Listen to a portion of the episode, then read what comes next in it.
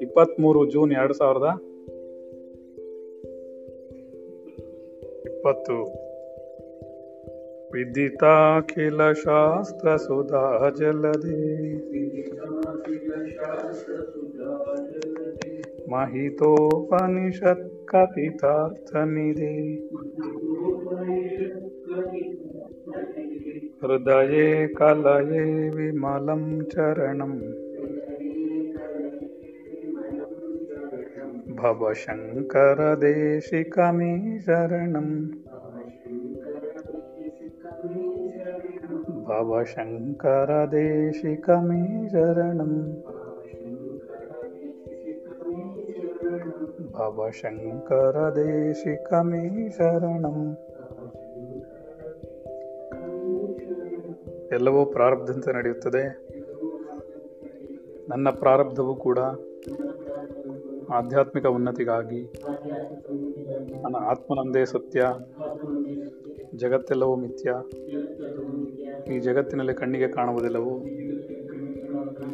ಹುಸಿ ನಾನು, ಜೀವಾತ್ಮನ ಎದುರಿಗಿರುವ ಸುಖ ದುಃಖಗಳೆಲ್ಲವೂ ನಿರಂತರವಲ್ಲ, ಖಂಡಿತವಾಗಿಯೂ ನಾಳೆ ಬದಲಾಗುತ್ತದೆ.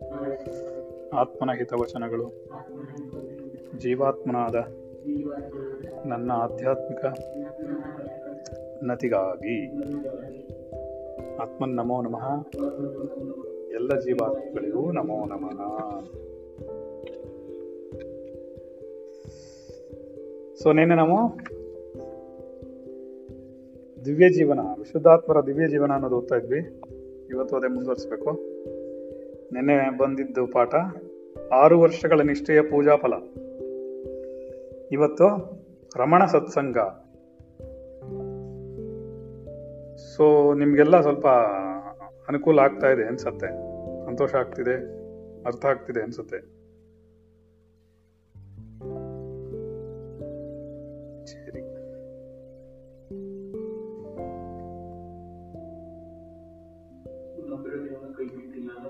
ನಂಬದವರನ್ನ ದೇವರು ಕೈ ಬಿಡೋದಿಲ್ಲ ಅಂತ ಗೊತ್ತಾಯ್ತು. ಸರಿ, ಈಗ ರಮಣ ಸತ್ಸಂಗ. ನಮ್ಮ ಗುರುಗಳು ಈಗಾಗಲೇ ತಮ್ಮ ವಿಶುದ್ಧಾತ್ಮನ ಆಧ್ಯಾತ್ಮಿಕ ರಹಸ್ಯಮಯ ನಲ್ಗತೆಗಳು ಎಂಬ ಇನ್ನೊಂದು ಪುಸ್ತಕದಲ್ಲಿ ಅರ್ಚಕರ ಆಧ್ಯಾತ್ಮಿಕ ಜೀವನದ ಬಗ್ಗೆ ಸಂಕ್ಷಿಪ್ತವಾಗಿ ಹೇಳಿದ್ದಾರೆ. ಅದರ ಕೆಲವು ತುಣುಕುಗಳನ್ನು ಇಲ್ಲಿ ನೆನಪಿಸಿಕೊಳ್ಳೋಣ. ಅವರು ಸುಮಾರು ತಮ್ಮ ಹನ್ನೆರಡನೇ ವಯಸ್ಸಿನಲ್ಲಿ ಶ್ರೀ ಶಂಕರರ ಮತ್ತು ಸ್ವಾಮಿ ಶಿವಾನಂದರ, ರಾಮಕೃಷ್ಣ ಪರಮಹಂಸರ ಇನ್ನೂ ಅನೇಕ ಪುಸ್ತಕಗಳನ್ನು ಓದಲು ಪ್ರಾರಂಭಿಸಿದ್ದರು. ಅವರಿಗೆ ತಮ್ಮ ಹದಿನಾಲ್ಕನೇ ವಯಸ್ಸಿನಲ್ಲಿ ಅವರ ತಾಯಿಯವರು ಭಗವಾನ್ ಶ್ರೀ ರಮಣ ಮಹರ್ಷಿಗಳ ನಾನ್ಯಾರು ಎಂಬ ಪುಸ್ತಕವನ್ನು ಓದಲು ಕೊಟ್ಟರು. ಅದನ್ನು ಓದಿದಾಗ ಅವರಿಗೆ ಭಗವಾನ್ ಶ್ರೀರಮಣರ ದಾರಿಯನ್ನು ಅನುಸರಿಸಬೇಕೆಂಬ ಮಹದಾಸೆಯುಂಟಾಯಿತು. ಆದರೆ ಅದರಲ್ಲಿ ಯಾವ ವಿಷಯವೂ ಸರಿಯಾಗಿ ಅರ್ಥವಾಗಲಿಲ್ಲ. ನಂತರ ಅವರು ಪ್ರತಿದಿನ ತನಗೆ ಆತ್ಮಜ್ಞಾನ ಉಂಟಾಗಲೆಂದು ವಿದ್ಯಾಗಣಪತಿಯನ್ನು ಪ್ರಾರ್ಥಿಸತೊಡಗಿದರು. ನಂತರದ ದಿನಗಳಲ್ಲಿ ಅಂದರೆ ಸಾವಿರದ ಒಂಬೈನೂರ ತೊಂಬತ್ತೊಂಬತ್ತರಲ್ಲಿ ತಾಂತ್ರಿಕ ಪರಿಣಿತರಾಗಿದ್ದ ಎನ್. ಮಾಲತೇಶ್ ಅರ್ಚಕರ ಬಳಿಯಲ್ಲಿ ಆಧ್ಯಾತ್ಮಿಕ ವಿದ್ಯೆಯನ್ನು ಕಲಿಯಲು ಪ್ರಾರಂಭಿಸಿದರು. ಅಷ್ಟು ವರ್ಷಗಳ ಕಾಲ ಬೂದಿ ಮುಚ್ಚಿದ ಕೆಂಡದಂತಿದ್ದ ಆಧ್ಯಾತ್ಮಿಕ ಚಿಂತನೆಗಳು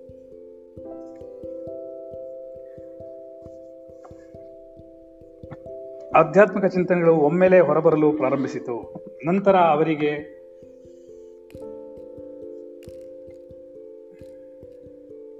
ಶ್ರೀ ರಮಣರ ಉಪದೇಶದ ಒಂದು ಪುಸ್ತಕವು ದೊರೆಯಿತು. ಆ ಪುಸ್ತಕವನ್ನು ಪಡೆಯಲು ಅವರು ಪಟ್ಟ ಕಷ್ಟಗಳನ್ನು ಶ್ರೀ ವಿದ್ಯಾಗಣಪತಿಯೇ ಬಲ್ಲನು. ಅರ್ಚಕರಿಗೆ ಬಹಳ ದಿನಗಳ ನಂತರ ಒಂದು ಪೂರ್ಣಮಿಯ ದಿನ ಧ್ಯಾನಾಸಕ್ತರಾಗಿದ್ದಾಗ ಶ್ರೀ ವಿದ್ಯಾ ಗಣಪತಿಯು ಕಾಣಿಸಿಕೊಂಡು, ನಿನ್ನ ಆಧ್ಯಾತ್ಮಿಕ ಜೀವನದ ಮುಖ್ಯ ಘಟ್ಟವು ಮುಂದಿನ ಸಂಕಷ್ಟಹರ ಚತುರ್ಥಿ ದಿನದಿಂದ ಪ್ರಾರಂಭವಾಗುವುದು. ನೀ ಧೈರ್ಯದಿಂದಿರು ಎಂದು ಅನುಗ್ರಹ ಮಾಡಿದಂತಾಯಿತು. ನಂತರ ಅವರು ಶ್ರೀ ಶಂಕರ ಮತ್ತು ಭಗವಾನ್ ರಮಣರ ಉಪದೇಶಗಳನ್ನು ಮನನ ಮಾಡತೊಡಗಿದರು. ಇವೆಲ್ಲವುಗಳನ್ನು ನಾವು ಮೇಲಿನ ಪುಸ್ತಕದಲ್ಲಿ ಓದಿರುವವು ಅಲ್ಲವೇ? ಆದ್ದರಿಂದ ಅರ್ಚಕರ ಆಧ್ಯಾತ್ಮಿಕ ಜೀವನದ ಪರಿಚಯ ನಮಗೆ ಆಗಿದೆ. ಆದರೆ ನಮ್ಮ ಈ ಮಕ್ಕಳಿಗೆ ಆಗಿಲ್ಲ. ಅದರಿಂದ ಅದನ್ನು ಹೇಳಬೇಕಾಗತ್ತೆ. ಒಂದು ನಿಮಿಷ ಇರಿ, ಬಂದೆ. ಹಾಂ, ನಾವು ಈ ದಿವ್ಯ ಜೀವನ ಅನ್ನಂಥ ಪುಸ್ತಕ ಬರೆಯಕ್ಕೆ ಮುಂಚೆನೆ ವಿಶುದ್ಧಾತ್ಮನ ಆಧ್ಯಾತ್ಮಿಕ ರಹಸ್ಯಮಯ ನಲ್ಗತೆಗಳು ಅಂತ ಇನ್ನೊಂದು ಪುಸ್ತಕ ಬರೆದಿದ್ವಿ. ಅದರಲ್ಲಿ, ಆ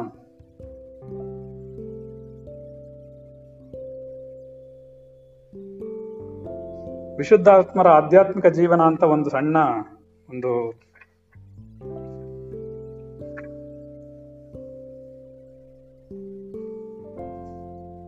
ಒಂದು ಇಪ್ಪತ್ತು ಪೇಜು ಅದನ್ನ ಹೇಳಿದ್ದಾರೆ. ಇದು ಯಾರು ಓದಿಲ್ವಲ್ಲ, ಅದಕ್ಕೆ ಇದನ್ನ ಒಂದ್ಸರ್ತಿ ಓದ್ಬೋಣ ಅವಾಗ ಗೊತ್ತಿಲ್ಲದೆ ಇರೋರು ಕೂಡ ಇದನ್ನ ಕೇಳಿಸ್ಕೊಂಡ್ರೆ ಕ್ಲಿಯರ್ ಆಗಿರುತ್ತೆ. ವಿಶುದ್ಧಾತ್ಮರ ಆಧ್ಯಾತ್ಮಿಕ ಜೀವನ, ಸಾವಿರದ ಎಂಬ- ಒಂಬೈನೂರ ಎಪ್ಪತ್ ಮೂರನೇ ಇಸವಿ ಜನವರಿ ಹದಿನೆಂಟನೇ ತಾರೀಕು ಹುಣ್ಣಿಮೆಯಂದು ಸಂಜೆ ನಾಲ್ಕು ಗಂಟೆ ಹದಿನೈದು ನಿಮಿಷಗಳಿಗೆ ಸರಿಯಾಗಿ ಜೀವಾತ್ಮನಿಗೆ ಆಧ್ಯಾತ್ಮಿಕ ಪಯಣವನ್ನು ಮುಂದುವರಿಸಲು ತಂಜಾವೂರಿನ ದಂಪತಿಗಳಾದ ಶ್ರೀ ಎಸ್ ರಂಗನಾಯಕಮ್ಮ ಮತ್ತು ಶ್ರೀ ಎನ್ ಜೈರಾಮಯ್ಯರವರು ಪುತ್ರಸ್ಥಾನವನ್ನು ಒಂದು, ಅಂದರೆ ಒಂದು ದೇಹವನ್ನು ಚತುರ್ಮುಖ ಬ್ರಹ್ಮನು ಕರುಣಿಸಿದನು. ತಾಯಿಯು ಮಹಾ ದೈವಭಕ್ತಿಯಾಗಿದ್ದಳು ಮಹಾ ಸಾಧ್ವಿಯಾಗಿದ್ದಳು ಜೀವಾತ್ಮನು ದೇಹವನ್ನು ಪಡೆಯುವ, ಜೀವಾತ್ಮ ಅಂದ್ರೆ ಅಜೀವಾತ್ಮ ಅಂತ.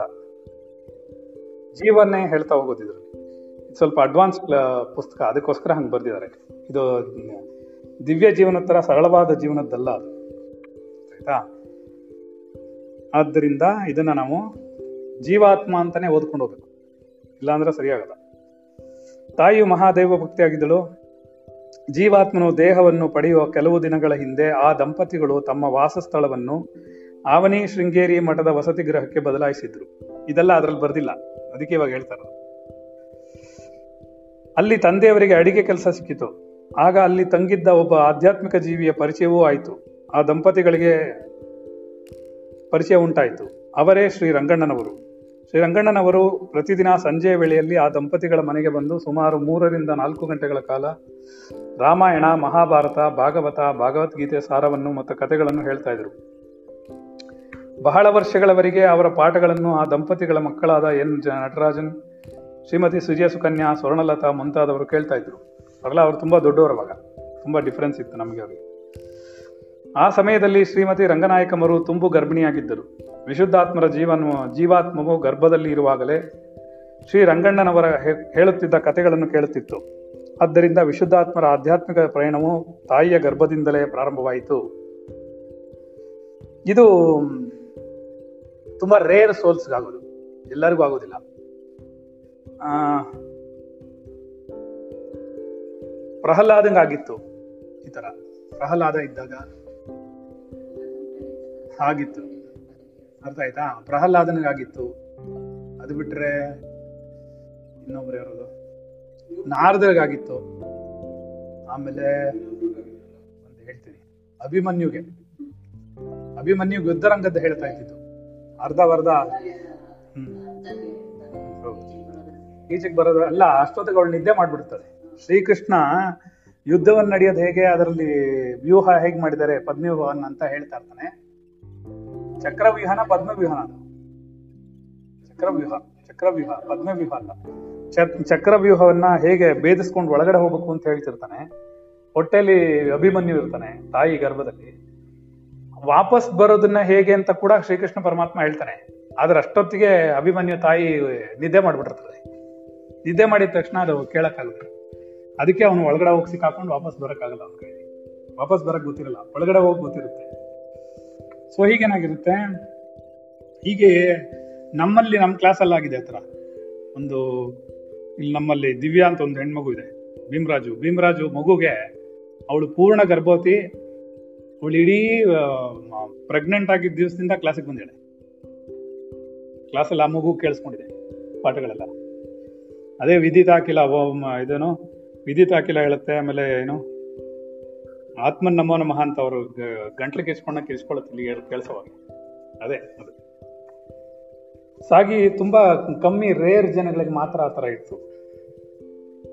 ನಂತರ ದಂಪತಿಗಳು ತಮ್ಮ ನಿವಾಸವನ್ನು ಬದಲಾಯಿಸಿಬಿಟ್ರು. ಸಾರಿ ಎಲ್ಲೋ ಹೋಯ್ತದು. ಹಾ, ಈ ಸಮಯದಲ್ಲಿ ಶ್ರೀಮತಿ ರಂಗನಾಯಕಮ್ಮನವರು ತುಂಬ ಗರ್ಭಿಣಿಯಾಗಿದ್ದರು. ವಿಶುದ್ಧಾತ್ಮರ ಜೀವನವು, ಜೀವಾತ್ಮವು ಗರ್ಭದಲ್ಲಿ ಇರುವಾಗಲೇ ಶ್ರೀ ರಂಗಣ್ಣವರ ಹೇಳುತ್ತಿದ್ದ ಕಥೆಗಳನ್ನು ಕೇಳ್ತಾ ಇತ್ತು. ಆದ್ದರಿಂದ ವಿಶುದ್ಧಾತ್ಮರ ಆಧ್ಯಾತ್ಮಿಕ ಪಯಣವು ತಾಯಿಯ ಗರ್ಭದಿಂದಲೇ ಪ್ರಾರಂಭವಾಗಿತ್ತು. ನಂತರ ಪುತ್ರರತ್ನನ ಜನವಾಯಿತು ಈಗಲೂ, ಆಗಲೂ ಪ್ರತಿದಿನವೂ ರಂಗಣ್ಣರವರು ಹೇಳುತ್ತಿದ್ದ ಕಥೆಯನ್ನು ಮಗು ತಾಯಿಯ ಮಡಿನಲ್ಲಿ ಮಲಗಿ, ಸ್ವಲ್ಪವೂ ಅಳದೆ ಆಲಿಸುತ್ತಿತ್ತು. ಕೆಲವು ವರ್ಷಗಳ ಬಳಿಕ ಶ್ರೀ ರಂಗಣ್ಣನವರ ಸಂಪರ್ಕವು ಕಡಿದು ಹೋಯಿತು.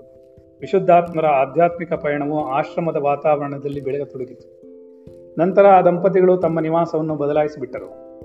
ಸುಮಾರು ಹನ್ನೆರಡನೇ ವಯಸ್ಸಿನಲ್ಲಿ ವಿಶುದ್ಧಾತ್ಮರಿಗೆ ಆಧ್ಯಾತ್ಮಿಕ ಚಿಂತನೆಗಳು ಬಲವಾಗತೊಡಗಿತು. ಕೆಲವು ಆಧ್ಯಾತ್ಮಿಕ ಪುಸ್ತಕಗಳನ್ನು ಓದಲು ತೊಡಗಿದರು. ಶ್ರೀ ಸ್ವಾಮಿ ಶಿವಾನಂದರ ರಾಮಕೃಷ್ಣ ಪರಮಹಂಸರ ಶ್ರೀರಂಗ ಶಂಕರಾಚಾರ್ಯರ ಜೀವನ ಚರಿತ್ರೆಯನ್ನು ಓದಲು ಪ್ರಾರಂಭಿಸಿದರು. ನಂತರ ಅವರ ಸಿದ್ಧಾಂತಗಳನ್ನು ಉಪದೇಶಿಸುವ ಪುಸ್ತಕಗಳನ್ನು ಓದಿದರು. ಆದರೆ ಅವರುಗಳು ಹೇಳಿರುವ ಯಾವುದೇ ವಿಷಯಗಳು ಅರ್ಥವೇ ಆಗಲಿಲ್ಲ. ಆದ್ದರಿಂದ ಓದುವುದನ್ನು ನಿಲ್ಲಿಸಿಬಿಟ್ರು ವಿಶ್ವದಾತ್ಮರಿಗೆ ಸುಮಾರು ಹದಿನಾಲ್ಕನೇ ವಯಸ್ಸಿನಲ್ಲಿ ಅವರ ತಾಯಿ ಭಗವಾನ್ ರಮಣರ ನಾನ್ಯಾರು ಎಂಬ ಸಣ್ಣ ಹೊತ್ತಿಗೆಯನ್ನು ಕೊಟ್ಟರು. ಒಂದು ಸಣ್ಣ ಪುಸ್ತಕ ಎಲ್ಲೋ ಕಲರ್ ಇತ್ತು, ಇಷ್ಟೇ ಇತ್ತು ಈಗಲೂ ಸಿಗುತ್ತದೆ. ಆ ರಮಣಾಶ್ರಮದಲ್ಲಿ. ಆ ಹೊತ್ತಿಗೆಯನ್ನು ಕೊಟ್ಟರು. ಅದನ್ನು ಪೂರ್ತಿಯಾಗಿ ಓದಿದ ವಿಶ್ವದಾತ್ಮರು ಭಗವಾನ್ ರಮಣರ ಮಾರ್ಗವನ್ನೇ ಅನುಸರಿಸಬೇಕು ಎಂದು ಸೂಕ್ತ, ಅದೇ ಸೂಕ್ತ ಅಂತ ಹೇಳಿ ನಿರ್ಧಾರ ಮಾಡಿದರು. ಆದರೆ ಅವರು ಹೇಳಿದ ಯಾವುದೇ ವಿಚಾರಗಳು ವಿಶುದ್ಧಾತ್ಮರ ಬುದ್ಧಿಗೆ ನಿಲುಕಲಿಲ್ಲ ನಂತರದ ದಿನಗಳಲ್ಲಿ ಆ ದಂಪತಿಗಳು ಇವರಿಗೆ ಉಪನಯನವನ್ನು ಮಾಡಿದರು. ವಿಶುದ್ಧಾತ್ಮರಿಗೆ ಎಂದಿನಿಂದಲೂ ವೇದಾಧ್ಯಯನ ಮಾಡುವುದು ಬಹಳ ಆಸಕ್ತಿ ಇತ್ತು. ವೇದಾಧ್ಯಯನವನ್ನು ಮಾಡಲು ಪ್ರಾರಂಭಿಸಿದರು. ತುಂಬಾ ಫಾಸ್ಟ್ ಆಗಿದೆ ನಾ ಹೇಳ್ತಾ ಇಲ್ಲ ತಾನೆ? ಸರಿ ಇದೆಯಲ್ಲ? ಫಾಲೋ ಮಾಡೋಕ್ಕಾಗುತ್ತಾ ಎಲ್ರಿಗೂ? ಫಾಸ್ಟ್ ಆಗಿದೆಯಾ? ಹೌದೇನೆ ಮಂಜು. ಹೌದಾ ಸರಿ. ಅದು ಹಾಗೆ ಒಂದೊಂದ್ಸರಿ. ಸರಿ, ವಿಶುದ್ಧಾತ್ಮರಿಗೆ ಸುಮಾರು ಹದಿನಾಲ್ಕನೇ ವಯಸ್ಸಾದಾಗ, ಇದು ನಾನು ಒಳ್ಳೆ ಬೆಳಗ್ಗೆ ಇದು ಓದ್ತೀನಲ್ಲ ಏನೋ ಯೋಗ ವಾಸಿಷ್ಠ ಓದ್ದಂಗೆ ಓದ್ತೀನಿ. ಅದಕ್ಕೆ ಹಂಗಾಗಿದೆ. ವಿಶುದ್ಧಾತ್ಮರಿಗೆ ಸುಮಾರು ಹದಿನಾಲ್ಕು ವಯಸ್ಸಿನಲ್ಲಿ ಏನಾಯ್ತು, ಅವರ ತಾಯಿಯವರು ಭಗವಾನ್ ರಮಣ ಮಹರ್ಷಿಗಳ ಒಂದು ಸಣ್ಣ ಪುಸ್ತಕವನ್ನು ಕೊಟ್ಟರು ನಾನು ಯಾರು ಅಂತ ಆದ್ರೇನಾಯ್ತು ಅಲ್ಲಿ, ಅದಕ್ಕೆ ಪೂರ್ತಿಯಾಗಿ ಹೋದ ವಿಶುದ್ಧಾತ್ಮರಿಗೆ ಏನಾಯ್ತು ಭಗವಾನ್ ರಮಣ ಮಹರ್ಷಿಗಳ ಮಾರ್ಗವನ್ನು ಅನುಸರಿಸಬೇಕು ಅನ್ನೋಂತಹ ಆಸೆ ಉಂಟಾಯಿತು. ಅದನ್ನ ನಿರ್ಧರಿಸಿದ್ರು. ಅದೇ ಸೂಕ್ತ. ಯಾಕೆಂದ್ರೆ ಇದೇ ತುಂಬಾ ಫಾಸ್ಟ್ ಆಗಿರೋದು. ತುಂಬಾ ನಿಖರವಾದಂತಹ ಶಕ್ತಿ ಫಲ ಕೊಡೋದು. ಖಂಡಿತವಾಗೂ ಅದೇ ಮಾಡೋದು ಅಂತ ಅವ್ರಿಗೆ ಅರ್ಥ ಆಯ್ತು. ಆದ್ರೆ ಅವ್ರು ಹೇಳಿದ ಯಾವುದೇ ವಿಚಾರಗಳು ಇವ್ರಿಗೆ ಅರ್ಥ ಆಗ್ತಿರ್ಲಿಲ್ಲ ಪಾಪ. ಅದಕ್ಕೆ ಏನ್ ಮಾಡ್ಬಿಟ್ರು? ನೋಡಿ, ಈ ತರನೇ ಹೇಳದ್ ನಾನಲ್ವಾ ಯಾವಾಗ್ಲೂ? ಅದಕ್ಕೆ ಫಾಸ್ಟ್ ಆಯ್ತು. ಆದರೆ ಅವರು ಹೇಳಿರುವ ಯಾವುದೇ ವಿಚಾರಗಳು ವಿಶುದ್ಧಾತ್ಮರ ಬುದ್ಧಿಗೆ ಎಳಕಲಿಲ್ಲ ನಿಲುಕಲಿಲ್ಲ. ನಂತರದ ದಿನಗಳಲ್ಲಿ ಆ ದಂಪತಿಗಳು ಇವರಿಗೆ ಉಪನಯನ ಕೂಡ ಮಾಡಿದರು. ವಿಶುದ್ಧಾತ್ಮರಿಗೆ ಹಿಂದಿನಿಂದಲೂ ವೇದಾಧ್ಯಯನ ಮಾಡಬೇಕು ಅನ್ನೋ ಒಂದು ಆಸೆ ಇತ್ತು. ಆಸಕ್ತಿನೂ ಇತ್ತು. ವೇದಾಧ್ಯಯನ ಮಾಡಿ ಪ್ರಾರಂಭಿಸಿದರು. ಆಗ ಉಪನಿಷತ್ತುಗಳ ಪರಿಚಯ ಆಯಿತು. ನಂತರ ಮತ್ತೊಮ್ಮೆ ಹಿಂದೆ ಓದಿ ಅರ್ಥವಾಗದೆ ಮುಚ್ಚಿಟ್ಟಿದ್ದ ಪುಸ್ತಕಗಳನ್ನು ಮತ್ತೆ ಓದಲು ಪ್ರಾರಂಭಿಸಿದರು. ಸುಮಾರು ಐದು ವರ್ಷಗಳ ಕಾಲ ವೇದಾಧ್ಯಯನವನ್ನು ಮಾಡಿದರು. ನಂತರ ಎಲ್ಲಾ ಮಾರ್ಗಗಳ ಸಾರವನ್ನ ತಮ್ಮ ಮೆದುಳಿನಲ್ಲಿ ಶೇಖರಿಸಿಕೊಂಡರು. ತಮ್ಮ ಹತ್ತೊಂಬತ್ತನೇ ವಯಸ್ಸಿನಲ್ಲಿ ಅವರಿಗೆ ಒಂದು ಶ್ರೀ ವಿದ್ಯಾ ಗಣಪತಿ ಮತ್ತು ವೀರಾಂಜನೇಯ ಸ್ವಾಮಿ ಸನ್ನಿಧಿಯಲ್ಲಿ ಪೂಜಾ ಕೈಂಕರ್ಯವನ್ನು ಮಾಡುವ ಅವಕಾಶ ದೊರೆಯಿತು. ಇದು ಯಾಕಪ್ಪ ರಿಪೀಟ್ ಆಗ್ತಿದೆ ಅಂದ್ರೆ ಕೆಲವು ರಿಪೀಟ್ ಆಗುತ್ತೆ. ಯಾಕಂದ್ರೆ ಇದು ಬೇರೆ ಪುಸ್ತಕ, ಇದು ಬೇರೆ ಪುಸ್ತಕ. ಅದರಿಂದ ಇದು ಬೇರೆ ಪುಸ್ತಕದ ಇಂಟ್ರಡಕ್ಷನ್ ಕೊಟ್ಟಿರೋದು. ಅದು ಮಿಸ್ ಆಗುತ್ತಲ್ಲ, ಅದು ಲಿಂಕ್ ಮಾಡಿದ್ವಿ ಅಲ್ಲಿ. ದಿವ್ಯ ಜೀವನಕ್ಕೆ ಅದಕ್ಕೋಸ್ಕರ ಹೇಳ್ತಾ ಇದೀವಿ. ಜಯನಗರದ ನಾಲ್ಕನೇ ಬಡಾವಣೆಯಲ್ಲಿ ಉಷಾವಸತ ಸಂಕೀರ್ಣವಿದೆ. ಅಂತಹ ಸದಾವಕಾಶವನ್ನು ಆಗ ಅಲ್ಲಿ ದೇವಸ್ಥಾನದಲ್ಲಿ ಆಡಳಿತ ಮಂಡಿ ಅವು ಈ ದೇವಾಲಯವು ಜಯನಗರದಲ್ಲಿ, ನಾಲ್ಕನೇ ಬಡಾವಣೆಯಲ್ಲಿ ಉಷಾ ಸಂಕೀರ್ಣದಲ್ಲಿ ಇದೆ ವಸತಿ ಸಂಕೀರ್ಣದಲ್ಲಿ. ಅಂತಹ ಸದಾವಕಾಶವನ್ನು ಆಗ ಅಲ್ಲಿ ದೇವಸ್ಥಾನದ ಆಡಳಿತ ಮಂಡಳಿಯ ಅಧ್ಯಕ್ಷರಾಗಿದ್ದ ಪಿ ಎಂ ಸುಂದರೇಶ ಶಾಸ್ತ್ರಿ ಅವರು ಕಲ್ಪಿಸಿಕೊಟ್ರು. ಆ ವಿದ್ಯಾಗಣಪತಿಯ ಸಮಯ ಸೇವೆಯನ್ನು ಮಾಡುವಾಗ ವಿಶುದ್ಧಾತ್ಮರು ಆಗಾಗ ತನಗೆ ಆತ್ಮಜ್ಞಾನ ಉಂಟಾಗಬೇಕೆಂದು ಪ್ರಾರ್ಥಿಸುತ್ತಿದ್ದರು. ಕೊನೆಗೆ ಒಂದು ದಿನ ವಿದ್ಯಾಗಣಪತಿಯು ವಿಶುದ್ಧಾತ್ಮರನ್ನು ಅನುಗ್ರಹಿಸಿದನು. ಅಷ್ಟರಲ್ಲಿ ಪರಮಾಚಾರ್ಯರು ಎಂದೇ ವಿಖ್ಯಾತಿಯಾಗಿದ್ದಂತಹ ನಡೆದಾಡುವ ದೇವರು ಎಂದೇ ಕರೆಯುತ್ತಿದ್ದ ಶ್ರೀ ಚಂದ್ರಶೇಖರ ಸರಸ್ವತಿಯವರ, ಅದು ಚಂದ್ರಶೇಖರ ಆಗಿದೆ, ಚಂದ್ರಶೇಖರೇಂದ್ರ ಸರಸ್ವತಿಯವರ ಜೀವನ ಚರಿತ್ರೆಯ ಪುಸ್ತಕ ದೊರೆಯಿತು. ಅವರ ಆಹಾರ ಪದ್ಧತಿಗಳು, ಆಚಾರ ವಿಚಾರಗಳು ನೋಡಿ ವಿಶುದ್ಧಾತ್ಮರಿಗೆ ಬಹಳ ಆಶ್ಚರ್ಯವಾಯಿತು. ಏಕೆಂದ್ರೆ ಅವರು ಅರವತ್ತೊಂದನೇ ವಯಸ್ಸಿನಿಂದ ತೊಂಬತ್ತೊಂಬತ್ತನೇ ವಯಸ್ಸುವರೆಗೂ ಬರೀ ಅರಳೆ ತಿಂತಾ ಇದ್ದಿದ್ದು, ಭತ್ತದ ಅರಳೆ ತಿಂತಾ ಇದ್ದರು ನಂತರದ ದಿನಗಳಲ್ಲಿ ವಿಶುದ್ಧಾತ್ಮರು ಬಹಳ ಕಷ್ಟಕರವಾದ ಜೀವನವನ್ನು ಸಾಗಿಸುತ್ತಾ ಇದ್ದರು. ಆಧ್ಯಾತ್ಮಿಕದಲ್ಲಿ ಪರಿಪೂರ್ಣವಾಗಿ ಮುಂದುವರಿಯಲು ಸಾಧ್ಯವಾಗಲಿಲ್ಲವೆಂಬ ಕೊರಗು ಅವರಿಗಿತ್ತು. ಅಷ್ಟರಲ್ಲಿ ತಾಯಿಯವರ ಆರೋಗ್ಯದಲ್ಲಿ ಏರುಪೇರುಗಳುಂಟಾಗಿ ಅವರಿಗೆ ಪಾರ್ಶ್ವವಾಯು ತಗುಲಿತು. ಸುಮಾರು ವರ್ಷ, ವರ್ಷಗಳ ಹಿಂದೆ ಹೃದಯಾಘಾತವು ಕೂಡ ಆಗಿತ್ತು. ಈಗ ಪಾರ್ಶ್ವವಾಯುವಿನ ಸರದಿ, ಪಾರ್ಶ್ವವಾಯು ತಗುಲಿದ ಸಮಯದಲ್ಲಿ ಶ್ರೀ ಪ್ರಭಾಕರ ಜನಾರ್ದನ ಭಟ್ಟರು ಬಹಳ ಸಹಾಯವನ್ನು ಮಾಡಿದರು. ಅವರು ಈಗಲೂ ಇಸ್ರೋ ಉಪ ಕೇಂದ್ರದಲ್ಲಿ ಡೆಪ್ಯೂಟಿ ಡೈರೆಕ್ಟರ್ ಆಗಿದ್ದಾರೆ. ಈ ಪುಸ್ತಕ ಬರೆಯುವಾಗ. ಈಗ ರಿಟೈರ್ಡ್ ಆಗಿದ್ದಾರೆ ಅವರು. ಏನಾಯ್ತಮ್ಮ? ನೆನ್ಕೊಂಬಂದ್ಯಾ?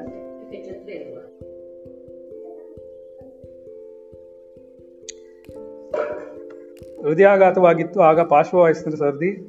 ಇದಕ್ಕೆ ಪಿ ಜೆ ಭಟ್ ಅಂತ ಒಬ್ಬರಿದ್ದಾರೆ ಅವರು ಸಹಾಯ ಮಾಡಿದ್ದು. ಈ ಉಪಕಾರವನ್ನು ಮಾಡಿದವರು ಪ್ರೊಫೆಸರ್ ಎಸ್. ಪ್ರಣತಾರ್ತಿ ಹರನ್. ಬಹಳ ಹಣಕಾಸಿನ ತೊಂದರೆ ಇತ್ತು, ಅವಾಗ ಸಹಾಯ ಮಾಡಿದ್ದು ಕೂಡ ಪ್ರಣತಾರತಿ ಹರನ್.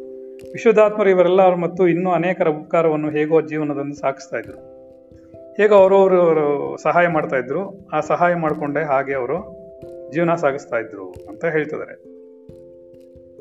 ಒಂದು ದಿನ ಆ ವಿದ್ಯಾಗಣಪತಿ ಅನುಗ್ರಹದಿಂದ ವಿಶುದ್ಧಾತ್ಮರಿಗೆ ಕೇಂದ್ರ ಸರ್ಕಾರಿ ನೌಕರ ದುಡಿತು, ದೊರೆಯಿತು. ನೆನ್ನೆ ಕೇಳಿದ್ರಲ್ಲ ನೌಕರಿ ಸಿಕ್ಕಿದ್ದರಿಂದ ಅವರಿಗೆ ಬಹಳಷ್ಟು ಕಷ್ಟಗಳು ಕಡಿಮೆ ಆದರು. ಸರ್ಕಾರದ ನೌಕರಿಯಿಂದ ಅವರೇನು ದೇವಾಲಯದಲ್ಲಿ ಅರ್ಚ, ಅರ್ಚಕ ವೃತ್ತಿಯನ್ನೇನು ಬಿಡಲಿಲ್ಲ. ದೇವಸ್ಥಾನನೂ ಮಾಡ್ತಾ ಇದ್ರು, ಗೌರ್ಮೆಂಟ್ ಕೆಲಸಕ್ಕೂ ಹೋಗ್ತಾ ಇದ್ರು. ಅದನ್ನು ಹಾಗೇ ಮುಂದುವರಿಸಿದ್ರು.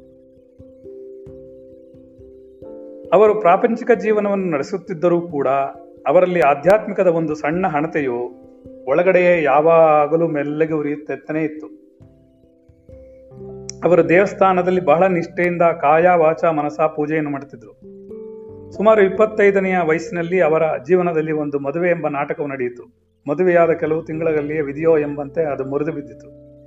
ಈ ಘಟನೆಯು ಅವರ ಜೀವನದಲ್ಲಿ ಬಹಳ ದೊಡ್ಡ ಮಾರ್ಪಾಡನ್ನು ತಂತು. ಇದಕ್ಕೆ ಜನ ಬೇಕಾದಷ್ಟು ಜನ ಅನ್ಕೊಂಡು ಹೋಗ್ತಾರೆ. ಅವ್ನ ಹೆಂಡತಿಯಿಂದಾನೇ ಇವನಿಗೆಲ್ಲ ಬುದ್ಧಿ ಬಂದಿದ್ರು ಅಂತ. ಅವನ ಹೆಂಡತಿಗೆ ಬುದ್ಧಿ ಬಂತ, ನನಗ್ ಬಂತ ಅಂತ ಗೊತ್ತಾಗಿಲ್ಲ ಇದುವರೆಗೂ. ನನಗೆ ಮೊದ್ಲಿಂದಾನೇ ಇತ್ತು ಬುದ್ಧಿ. ಯಾರೇನ್ ಹೇಳ್ಕೊತಾರೋ ಅದೇ ಸರಿ. ಸರಿ ತಾನೆ? ಹಾ, ಹೀಗೆ ಇರ್ಬೇಕು. ಒಬ್ರು ಕೆಟ್ಟವರು ಅಂತಾರೆ, ಒಬ್ರು ಒಳ್ಳೆಯವರು ಅಂತಾರೆ, ಒಬ್ರು ನಿಮ್ಮಂತಾರಿಲ್ಲ ಅಂತಾರೆ. ಯಾರಿಗೆ ಅವ್ರ ಅವ್ರವ್ರ ಮೂಗಿನಾರ ಕೇಳ್ತಾರೆ. ನಾವು ಯಾರ ಸರ್ಟಿಫಿಕೇಟ್ಗೂ ಭಯ ಪಡಬಾರ್ದು ನಾವು ಸರಿಯಾಗಿದೀವ ನಮ್ಮ ಮನಸ್ಸಾಕ್ಷಿ ಪ್ರಕಾರ ಅನ್ನೋದೇ ತುಂಬಾ ಮುಖ್ಯ. ಏನೋ? ನಮ್ಮ ಮನಸ್ಸಾಕ್ಷಿ ಇರಬೇಕು, ಮನಸ್ಸಾಕ್ಷಿ ಪ್ರಕಾರ ನಡಿಬೇಕು, ನಮ್ಮಿಂದ ಒಬ್ರಿಗೆ ತೊಂದರೆ ಆಗಬಾರ್ದು. ಇಷ್ಟೇ ನಂಗೆ ಗೊತ್ತಿರೋದು. ನನ್ನ ಕೈಲಾಯ್ತಾ ಸಹಾಯ ಮಾಡ್ತೀನಿ. ಇಲ್ಲ ಸುಮ್ಮನಿರ್ತೀನಿ ಇಷ್ಟೇ ನಂಗೆ ಗೊತ್ತಿರೋದು. ರೈಟ್ ಬಹಳ ಜನರ ಒತ್ತಾಯದ ನಡುವೆಯೂ ತನ್ನ ಮರುಮದುವೆಯ ಬಗೆಗೆ ಒಂದು ಸಣ್ಣ ಚಿಂತನೆಯನ್ನು ಕೂಡ ಅವ್ರು ಮಾಡಲಿಲ್ಲ.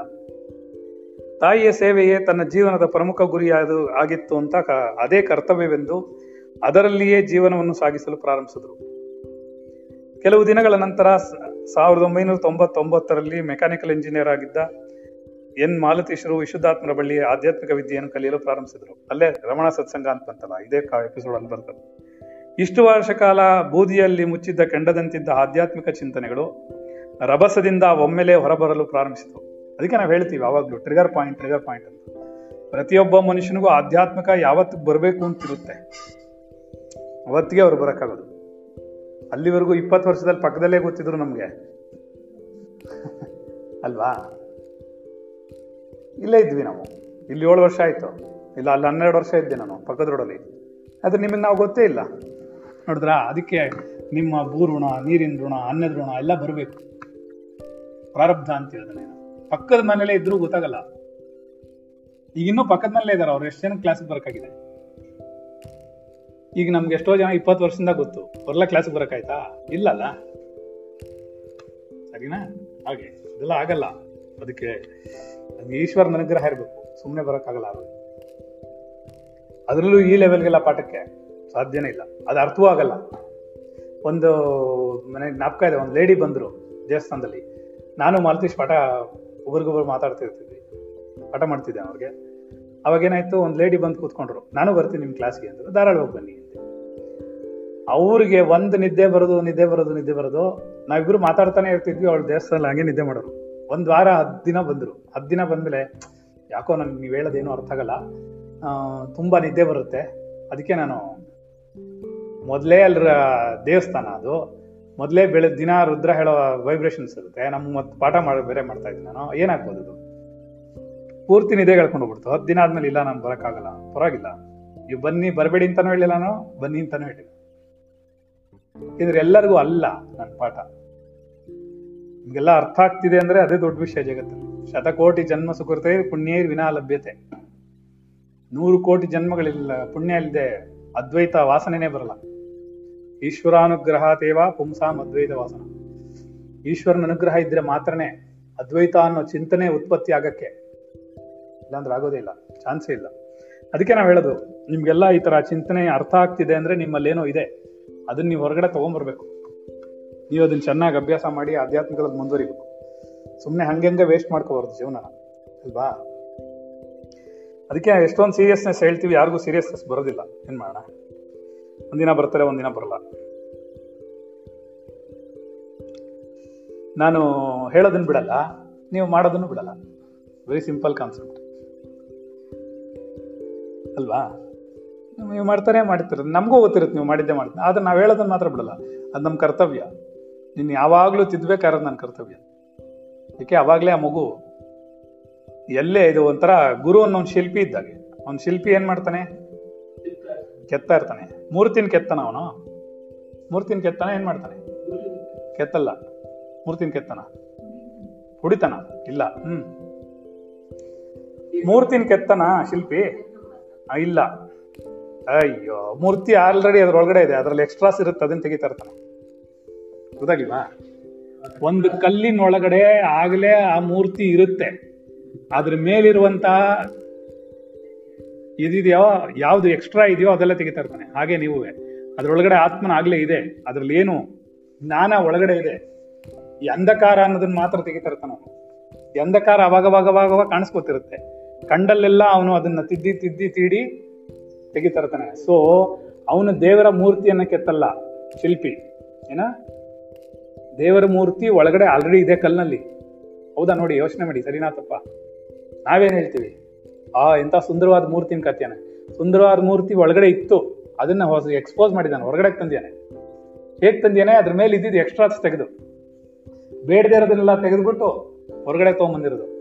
ಅವನೇನು ಹೊಸದಾಗಿ ಕ್ರಿಯೇಟ್ ಮಾಡಲಿಲ್ಲ ರೈಟ್ ಅರ್ಥ ಕಾನ್ಸೆಪ್ಟು ಮತ್ತೆ ನೀವು ಅಂತರ ಯೋಚನೆ ಮಾಡಿದ್ರೆ ನಾವಂತರ ಯೋಚನೆ ಮಾಡ್ತೀವಿ. ಮೂರ್ತಿ ಆ ಕಲ್ಲಲ್ಲಿ ಆಗ್ಲೇ ಇತ್ತು. ಸುಂದರವಾದ ಮೂರ್ತಿ, ರಾಮನ ಮೂರ್ತಿ ಅಂತ ಇಟ್ಕೊಳ್ಳಿ. ರಾಮನ ಮೂರ್ತಿ ಅದರೊಳಗೆ ಸುಂದರವಾಗಿ ಆಲ್ರೆಡಿ ಒಳಗಡೆ ಆ ಶಿಲೆಯಲ್ಲಿತ್ತು. ಆ ಶಿಲೆಯನ್ನ ಇವನು ಕೆತ್ತದ. ಏನ್ ಕೆತ್ತದ? ರಾಮನ ಮೂರ್ತಿಯನ್ನಲ್ಲ. ರಾಮನ ಮೂರ್ತಿಯ ಮೇಲೆ ಕೂತಿದ್ದಂತಹ ಕಲ್ಲಿನ ಚೂರುಗಳನ್ನ ಒಡೆದು ಒಡೆದು ತೆಗೆದ. ಎಕ್ಸ್ಟ್ರಾಸ್ ತೆಗೆದ ಅವನು. ಹಾಗೆ ನಿಮ್ಮಲ್ಲಿ ಇರುವಂತಹ ಎಕ್ಸ್ಟ್ರಾಸ್ ನಾವು ತೆಗೆದ್ಬಿಟ್ರೆ ಒರಿಜಿನಲ್ ಆಗಿ ನೀವು ನಿಂತ್ಕೋತೀರಾ? ನಾವ್ಯಾರು ಕೆತ್ತಕ್ಕಲ್ಲ ಅದು ಅದು ಆಲ್ರೆಡಿ ಇದೆ ಒಳಗಡೆ. ನೀನ್ ಆಲ್ರೆಡಿ ಆತ್ಮನು?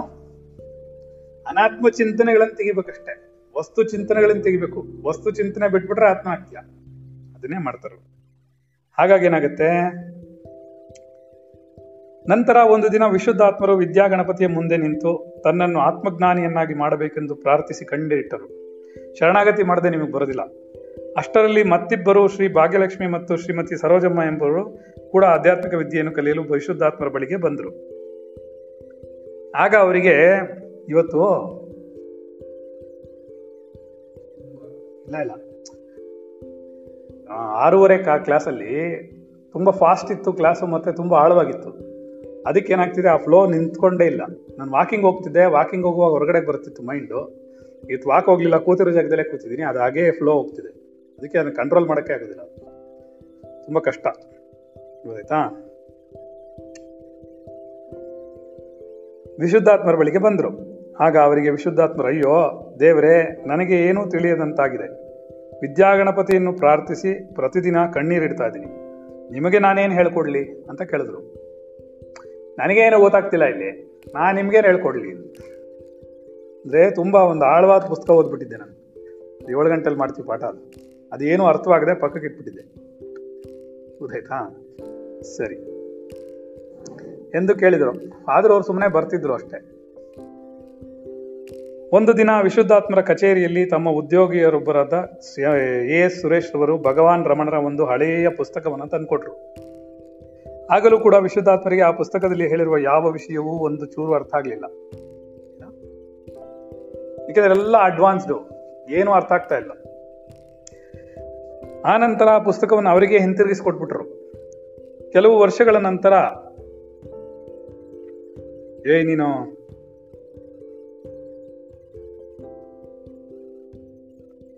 ನೀವು ಪಾಠ ಕೇಳ್ತಾ ಇದ್ದೀರಾ ಅಥವಾ ಟೈಪ್ ಮಾಡ್ತಾ ಕೂತಿದ್ದೀರಾ ಜಯಶ್ರೀ? ಮೊದಲು ಪಾಠ ಕೇಳಿ ಆಮೇಲೆ ಬರ್, ಮಾಡ್ಬಿಟ್ಟು ಕಳಿಸಿ, ಸಾಕು. ಅಲ್ಲಂದ್ರೆ ಪಾಠ ಕೇಳಲ್ಲ ನೀನು ಆಮೇಲೆ. ಪಾಠ ಕೇಳ್ತಿರೋವಾಗ ಯಾರು ಯಾವ್ದನ್ನು ಬರೆಯೋ ಹಾಗಿಲ್ಲ ನಾನು ಹೇಳಿದ್ರೆ ಮಾತ್ರ ಬರ್ಕೋಬೇಕು. ಇಲ್ಲಾಂದ್ರೆ ಶ್ರವಣ ಹೊರಟೋಗುತ್ತೆ. ಶ್ರವಣವೇ ಮುಖ್ಯ. ನೀವು ಬರೀಲಿಲ್ಲ ಅಂದ್ರೂ ಪರವಾಗಿಲ್ಲ. ರೈಟ್ ಓದಾಗ್ತಿದ್ಯಾ ನನ್ನ ಕೆಲಸ ಮಾಡಿ. ಇದೆಲ್ಲ ನನ್ಗೊಂದು ಕಾಪಿ ಕಳಿಸಿ, ಆಮೇಲೆ ನಾನು ಓಕೆ ಅಂತಂದ್ಮೇಲೆ ಅದನ್ನ ತೊಗೊಂಡೋಗಿ ಆ ವಿಡಿಯೋ ಸಂಬಂಧಪಟ್ಟಿದ ಕೆಳಗಡೆ ಕಾಮೆಂಟ್ಸ್ ಇರುತ್ತೆ. ಆ ಕಾಮೆಂಟ್ಸ್ ಅಲ್ಲಿ ಹಾಕ್ಬಿಡಿ. ನೀವು ಬರೆದಿರುತ್ತಾನೆ ಕಾಮೆಂಟ್ಸ್ ಅಲ್ಲಿ ಹಾಕ್ಬಿಟ್ರೆ ಅಲ್ಲಿ ಕಾಮೆಂಟ್ಸ್ ಇರುತ್ತೆ ಈಸಿಯಾಗಿ ಗೊತ್ತಾಗ್ಲಿಲ್ವಾ ಗೊತ್ತಾಗ್ಲಿಲ್ಲ ಅಂದ್ರೆ ಆಮೇಲೆ ಹೇಳ್ಕೊಡ್ತೀನಿ ಟೆಕ್ನಾಲಜಿ ಆಯ್ತಾ ಆ ವಿಡಿಯೋ ಕೆಳಗಡೆ ಕಾಮೆಂಟ್ಸ್ ಆಫರ್ ಮಾಡ್ಬೋದು ನೀವು. ನೀವು ಕಾಮೆಂಟ್ಸ್ ಆಫರ್ ಮಾಡುವಾಗ ಕಾಮೆಂಟ್ಸ್ ಕೆಳಗಡೆ ನಿಮ್ಗೆ ಏನ್ ಅನಿಸ್ತು ಅದನ್ನ ಆ ವಿಡಿಯೋದು ಅಂತ ಹೇಳಿದ್ರೆ, ಯಾಕಂದ್ರೆ ಜನ ಕಾಮೆಂಟ್ಸ್ ಓದ್ತಾರೆ ಮತ್ತೆ ಅದ್ರ ಡಿಸ್ಕ್ರಿಪ್ಷನ್ ಓದ್ತಾರೆ. ಈ ವಿಡಿಯೋದಲ್ಲಿ ಏನಿದೆ ಅಂತ ಮೊದಲು ಓದ್ಬಿಟ್ಟು ಆಮೇಲೆ ಕೇಳಿಸ್ಕೋತಾರೆ. ಆಯ್ತಾ ಅದಕ್ಕೆ ನಾವು ಡಿಸ್ಕ್ರಿಪ್ಷನ್ ಆಗ್ತಾ ಇರೋದು ಎಲ್ಲಾದ್ರೂ. ಅವ್ರಿಗೆ ಸುಲಭ ಆಗುತ್ತೆ. ಮತ್ತೆ ನಾವು ಇಂಗ್ಲಿಷ್ ಡಿಸ್ಕ್ರಿಪ್ಷನ್ ಕೊಟ್ಟಿದೀವಿ, ಪಾಠ ಕನ್ನಡದಲ್ಲಿದೆ. ಸೊ ಇಬ್ರು ಅರ್ಥ ಮಾಡ್ಕೋಬಹುದು ಏನಿದೆ ಅದರಲ್ಲಿ? ಹಾಗೆ. ಪ್ರತಿದಿನ ಕಣ್ಣೀರಿಡ್ತಾ ಇದ್ರು. ಅವ್ರಿಗೊಂದು ಪುಸ್ತಕ ಸಿಕ್ತು, ಆ ಪುಸ್ತಕನ ವಾಪಸ್ ಅವ್ರು ಕೊಟ್ಬಿಟ್ರು ಅರ್ಥ ಆಗದೆ. ಕೆಲವು ವರ್ಷಗಳ ನಂತರ ದೇವಸ್ಥಾನದಲ್ಲಿ ತಾವು ಮಾಡುತ್ತಿದ್ದ ಪೂಜಾ ಕೈಂಕರ್ಯಕ್ಕೆ ಯಾವ ಪ್ರತಿಫಲಾಪೇಕ್ಷೆಯೂ ಇಲ್ಲದೆ ಸುಮಾರು ಎರಡು ವರ್ಷ ವರ್ಷಗಳ ಕಾಲ ಸೇವೆ ಸಲ್ಲಿಸಿದ್ರು. ಆಗ ಅಲ್ಲಿ ದೇವಸ್ಥಾನದ ಆಡಳಿತ ಮಂಡಳಿಯ ಅಧ್ಯಕ್ಷರಾದ ಪಿ ಎಂ ಸುಂದರೇಶ್ ಶಾಸ್ತ್ರಿ ಅವರ ಪುತ್ರರಾದ ಪ್ರೊಫೆಸರ್ ಎಸ್ ಪ್ರಣತಾರ್ತಿ ಹರನ್ ಮತ್ತು ಸದಸ್ಯರು ವಿಶುದ್ಧಾತ್ಮರ ಸೇವೆಗೆ ಮೆಚ್ಚಿಕೊಂಡು ಅವರನ್ನು ಕರ್ಮಯೋಗಿ ಎಂಬ ಬಿರುದಿನಿಂದ ಕರೆದರು ಒಂದು ಪ್ರಶಂಸನಾ ಪತ್ರವನ್ನು ಕೊಟ್ಟರು. ಇಲ್ಲೊಂದು ಹೇಳಬೇಕು. ಇದ್ರಲ್ಲಿ ಬರ್ದಿಲ್ಲ ನಾವು, ಆದರೆ ಹೇಳೋಣ. ಯಾಕಂದ್ರೆ ಚೆನ್ನಾಗಿದೆ, ನಾವು ಅರ್ಥ ಮಾಡ್ಕೋಬೇಕಾದ್ರು. ಕೆಲಸ ಸಿಕ್ತು. ಕೆಲಸ ಸಿಕ್ಕಿದ್ಮೇಲೆ ಒಂದು ಸ್ವಲ್ಪ ದಿನ ಆದ್ಮೇಲೆ, ಒಂದು ಎರಡು ವರ್ಷ ಆದ್ಮೇಲೆ ನನಗೇನು ಅನ್ನಿಸ್ತು ಅಂತಂದರೆ ಬೇಡ, ಒಂದು ಸಂಬಳನೇ ತಗೊಳ್ದೆ ದೇವಸ್ಥಾನದಲ್ಲಿ ಪೂಜೆ ಮಾಡಬೇಕು. ಏನೂ ಬೇಡ ದೇವಸ್ಥಾನದಿಂದ. ಯಾಕೆಂದ್ರೆ ದೇವರು ಕೆಲಸ ಕೊಟ್ಟಿದ್ದಾನೆ, ಊಟಕ್ಕೆ ಕೊಟ್ಟಿದ್ದಾನೆ ಬಾಡಿಗೆ ಕೊಟ್ಕೊಂಡು ಬದುಕಕ್ಕೆ ಕೊಟ್ಟಿದ್ದಾನೆ. ಸೊ ಅದಕ್ಕೆ ದೇವಸ್ಥಾನ ಸಂಬಳ ತಗೊಂಡು ಯಾಕೆ ಇದು ಮಾಡಬೇಕು? ಯಾಕೆಂದ್ರೆ ಆ ದೇವಸ್ಥಾನದಲ್ಲಿ ಏನು ಅರ್ನಿಂಗ್ಸ್ ಇರಲಿಲ್ಲ ಪಾಪ. ನಾನು ಮತ್ತೆ ಹರನ್ ಇಬ್ಬರು ಸೇರಿನೇ ಒಂದೊಂದು ರೂಪಾಯಿ ಸೇರಿಸಿ ಸೇರಿಸಿ ಸೇರಿಸಿ ಕಾರ್ಪಸ್ ಬಿಲ್ಡ್ ಮಾಡಿದ್ವಿ. ಅದಕ್ಕೆ ಎರಡೂವರೆ ವರ್ಷ ನಾನು ಸಂಬಳ ತಗೊಳ್ಳಿಲ್ಲ.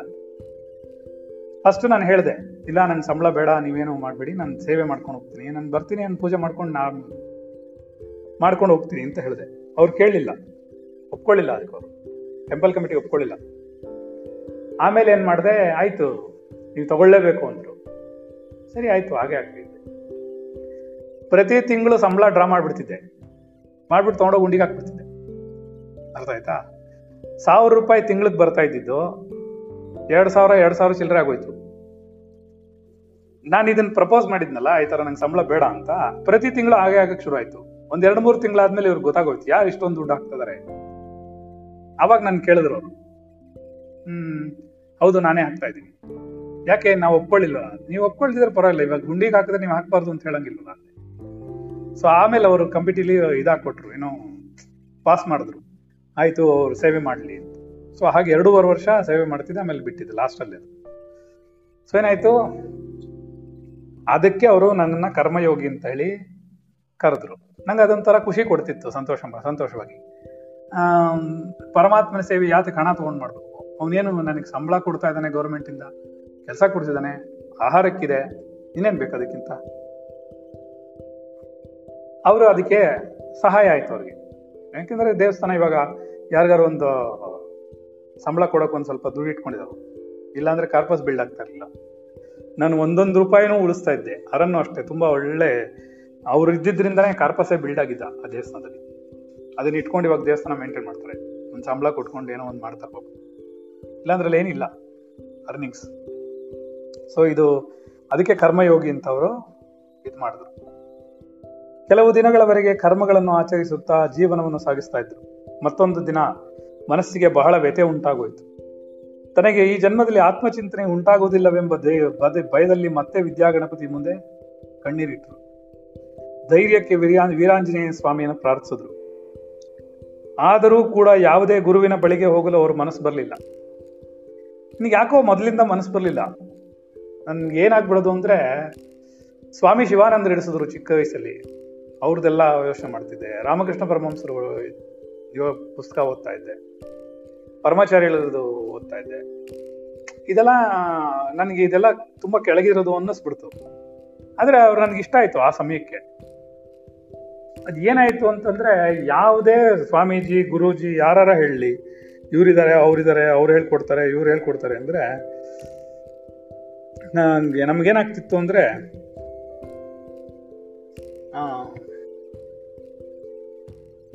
ಎಲ್ಲಾರ ಅವ್ರು ಏನ್ ಹೇಳ್ತಾರೆ ಅನ್ನೋದನ್ನ ಕೇಳಿಸ್ಕೊಂಡು ಕೇಳಿಸ್ಕೊಂಡು ಅದನ್ನೆಲ್ಲ ರಮಣರಿಗೂ ಆದಿಶಂಕರ್ ಅವ್ರು ಹೇಳಿರೋದಕ್ಕೂ ಎಲ್ಲಾದು ಕಂಪೇರ್ ಮಾಡಕ್ ಶುರು ಮಾಡ್ಬಿಟ್ಟೆ ನಾನು. ಕಂಪೇರ್ ಮಾಡುವಾಗ ಇದೆಲ್ಲ ಕೆಳಗ್ ಸ್ವಾಮಿ ಶಿವಾನಂದರು ಕುಂಡಲಿನಿ ಯೋಗ ಹೇಳಿರೋದು. ಕರ್ಮ ಮಾರ್ಗ ಅದು.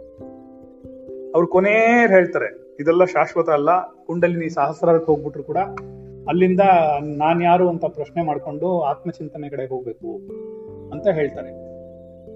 ಅದೇ ಅಲ್ಟಿಮೇಟು ಅದ್ವೈತ ಸಿದ್ಧಾಂತಕ್ಕೆ ಹೋಗ್ಬೇಕು ಅಂತ ಸ್ವಾಮಿ ಶಿವಾನಂದರು ಕೊನೆಯಲ್ಲಿ ಬರೀತಾರೆ. ಅರ್ಥ ಆಯ್ತಾ? ಇದೆಲ್ಲ ನೋಡಿದಾಗ ಏನನ್ಸೋದು ನನಗೆ, ಎಲ್ಲಾರದು ಕಂಪೇರ್ ಮಾಡ್ತಿದ್ದೆ. ನೀವು ಬೇಕಾದ್ರೆ ಒಂದು ಕೆಲಸ ಮಾಡಿ ನೀವೆಲ್ರೂ ಏನಂತ ಅಂತಂದ್ರೆ, ಇಷ್ಟು ದಿನ ಪಾಠ ಕೇಳಿದಿರಲ್ವಾ? ಒಂದು ಕೊನೆ ಪಕ್ಷ ಒಂದು ಅರವತ್ತು ದಿನ ಪಾಠ ಕೇಳಿದಿರ? ಒಂದು ಎರಡು ತಿಂಗಳಿಂದ ಪಾಠ ಹೋಗ್ತಾ ಇದೆ. ಎಕ್ಸೆಪ್ಟ್ ಸಂಡೇಸ್ ಎರಡು, ಎರಡೂವರೆ ತಿಂಗಳಿಂದ ಹೋಗ್ತಾ ಇದೆ. ನೀವು ಬೇರೆ ಪ್ರವಚನಗಳನ್ನು ಕೇಳಿ ನೋಡಿ. ನಿಮ್ಗೆ ಅದು ರುಚಿಸುತ್ತಾ ಅಂತ ಬಂದು ಹೇಳಿ. ಅದಾಯ್ತಾ? ನಿಮ್ಗೆ ಏನ್ ಅನ್ಸತ್ತೆ ಅಂತ ಯೋಚನೆ ಮಾಡಿ ನೋಡಿ. ಆ ಥರ ಡಿಫ್ರೆನ್ಸ್ ನೋಡಬೇಕು. ಅವಾಗ ನಿಮಗೆ ಯಾವ ವಿದ್ಯೆ ಶೂಟ್ ಸೂಟೇಬಲ್ ಅನ್ಸತ್ತೆ? ಗೊತ್ತಾಗುತ್ತೆ. ಯಾರು ಹೇಳ್ಕೊಟ್ರೆ ಸರೋಗುತ್ತೆ ಹೇಗಿದ್ರೆ ಪಾಠ ಸರೋಗುತ್ತೆ ಅನ್ನೋದು ನಿಮಗೆ ಅರ್ಥ ಆಗುತ್ತೆ. ನಿಮಗೇನು ಬೇಕು ಅದನ್ನ ಚೂಸ್ ಮಾಡ್ಕೋಬೇಕು. ನಾನು ಹೇಳಿದ್ದೆಲ್ಲ ನೀವು ನಂಬಿಡ್ಬೇಕು ಅಂತ ನಾನು ಹೇಳೋದೇ ಇಲ್ಲ. ನೀವು ನಂಬದೇ ಇದ್ರೆ ನಾನು ತುಂಬಾ ಖುಷಿ. ಯಾಕೆ ಅಂತ ಹೇಳಲ್ಲ. ಅವಾಗ್ಲೇ ನೀವು ವಿಚಾರ ಮಾಡೋದು. ನೀವು ನಂಬಿಟ್ರಿ ಅಂದ್ರೆ ಕಣ್ಣು ಮುಚ್ಕೊಂಡು ಕೂತ್ಕೊಂಡ್ಬಿಡ್ತೀರಾ? ನೀವು ತಪ್ಪು ಮಾಡಿದ್ರೆ ಮಾತ್ರನೇ ಮುಂದಕ್ಕೆ ಹೋಗಿ ಸಾಧ್ಯ. ಏನೋ? ತಪ್ಪೇ ಮಾಡಲ್ಲ. ಅಥವಾ ನಾನು ತಪ್ಪು ಮಾಡಿದ್ರು ಮರಮಾಚಿ ಬಿಡ್ತೀನಿ ಅಂತ ಹೇಳಿದ್ರೆ ಅದಾಗಲ್ಲ ತಪ್ಪು ಮಾಡಬೇಕು, ಗುರುಗಳಿಗೆ ಹೇಳ್ಕೋಬೇಕು, ತಪ್ಪ ಸರಿನಾ ಅಂತ ಕೇಳಬೇಕು, ಆಮೇಲೆ ಸರಿ ಮಾಡ್ಕೋ. ಸರಿನಾ? ಅವಾಗಲೇ ಜಾಗ ಸಿಗೋದು. ಎಲ್ಲ ಸರಿ ಇದೆ. ಒಳ್ಳೆ ವೆರಿ ಗುಡ್ ಎಲ್ಲ ತುಂಬಾ ಚೆನ್ನಾಗಿದೆ. ಏನು ತೊಂದರೆನೇ ಇಲ್ಲ. ಏನೂ ತೊಂದರೆನೇ ಇಲ್ಲ ಆದರೆ ಬಿ ಪಿ ಜಾಸ್ತಿ ಆಗುತ್ತೆ ಶುಗರ್ ಜಾಸ್ತಿ ಆಗುತ್ತೆ ಹಾಸ್ಪಿಟ್ಲಿಗೆ ಹೋಗ್ತಾರೆ, ಕಷ್ಟಪಡ್ತಾರೆ, ನೋವು ತಿಂತಾರೆ. ಯಾಕೆ ಇದೆಲ್ಲ ಆಗ್ತಾ ಇದೆ? ಏನೆಲ್ಲ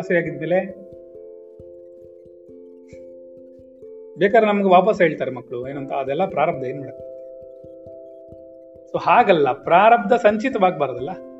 ವಾಸನಾ ಬೀಜಗಳಾಗಬಾರ್ದಲ್ಲ? ಪ್ರಾರಬ್ಧವೇ ಸರಿ, ಪ್ರಾರಬ್ಧವನ್ನು ಅನುಭವಿಸುವಾಗ ಇನ್ಯಾಕೆ ಅದು ಇದು ಮಾಡ್ಕೋಬೇಕು? ಹೇಳು. ಸಂಚಿತವಾಗೋದು ನೋಡ್ತಾ ಇರೋದು ನಾವು ನಿನ್ನ ಪ್ರಾರಬ್ಧ ಏನಿದ್ರೇನು, ಏನು ಇಲ್ಲದೇ ಇದ್ರೇನು. ಪ್ರಾರಬ್ಧ ಅಂತ ಅಂತ ನಮ್ಗೆ ಗೊತ್ತಿಲ್ವಾ? ಅದ್ರ ಸಂಚಿತವೇನಾಗ್ತಿದೆ? ಅದು ತುಂಬಾ ಮುಖ್ಯ, ಅಲ್ವಾ? ಅದನ್ನ ನೋಡ್ತಿರ್ತೀವಿ. ಅದನ್ನ ಬಿಡಿಸ್ಕೋಬೇಕು. ಹಾಗಾಗಿ ಏನಾಯ್ತು? ಎಲ್ಲಾ ಗುರುವಿನದು ಎಲ್ಲದನ್ನು ನಾನು ಕಂಪೇರ್ ಮಾಡಿ ಮಾಡಿ, ಕೊನೆಗೆ ರಮಣ ಕಾನ್ಸೆಪ್ಟ್ಸಲ್ಲೋ ಅಲ್ಲೋ, ಆದಿಶಂಕರ ಹೇಳಿದ್ದು ಲೆವೆಲ್ಗೋ ಯಾವುದೊಂದು ನಂಗೆ ಸೂಟಬಲ್ ಅನಿಸ್ಲಿಲ್ಲ. ಅದಕ್ಕೆ ತಕ್ಕನಂತೆ ಇದೆ ಅನ್ನೋದು ಗೊತ್ತಾಗ್ಲಿಲ್ಲ. ಆಗದೆ ಇದ್ದಾಗ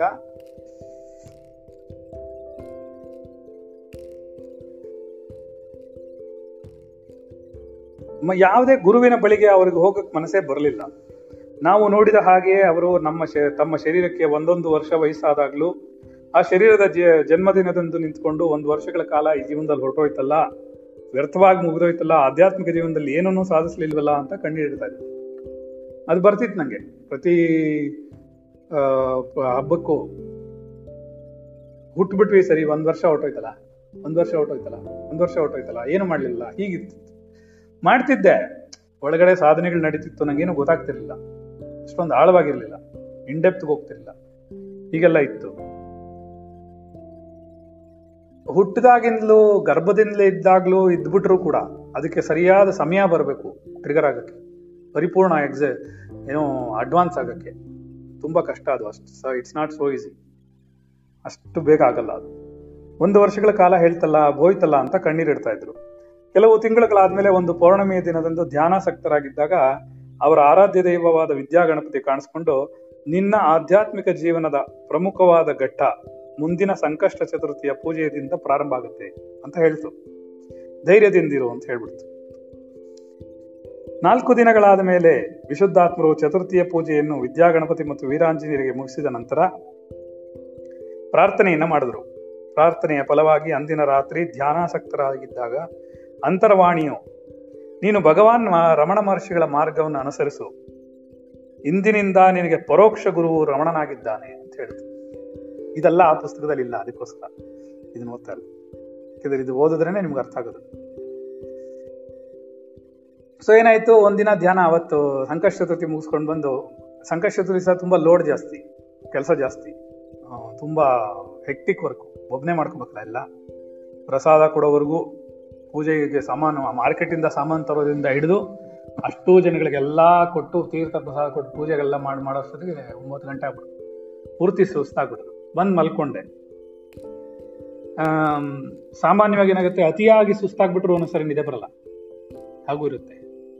ಅವತ್ತಿನ ದಿನ ರಾತ್ರಿ ಏನಾಯ್ತು ನೋಡೋಣ. ಅದೇನ್ ಹೇಳಿದ್ರು? ಒಂದು ಅಂತರ್ವಾಣಿ ಬಂತು. ಇಂಟ್ಯೂಷನ್ ಸ್ಟಾರ್ಟ್ ಆಯ್ತು.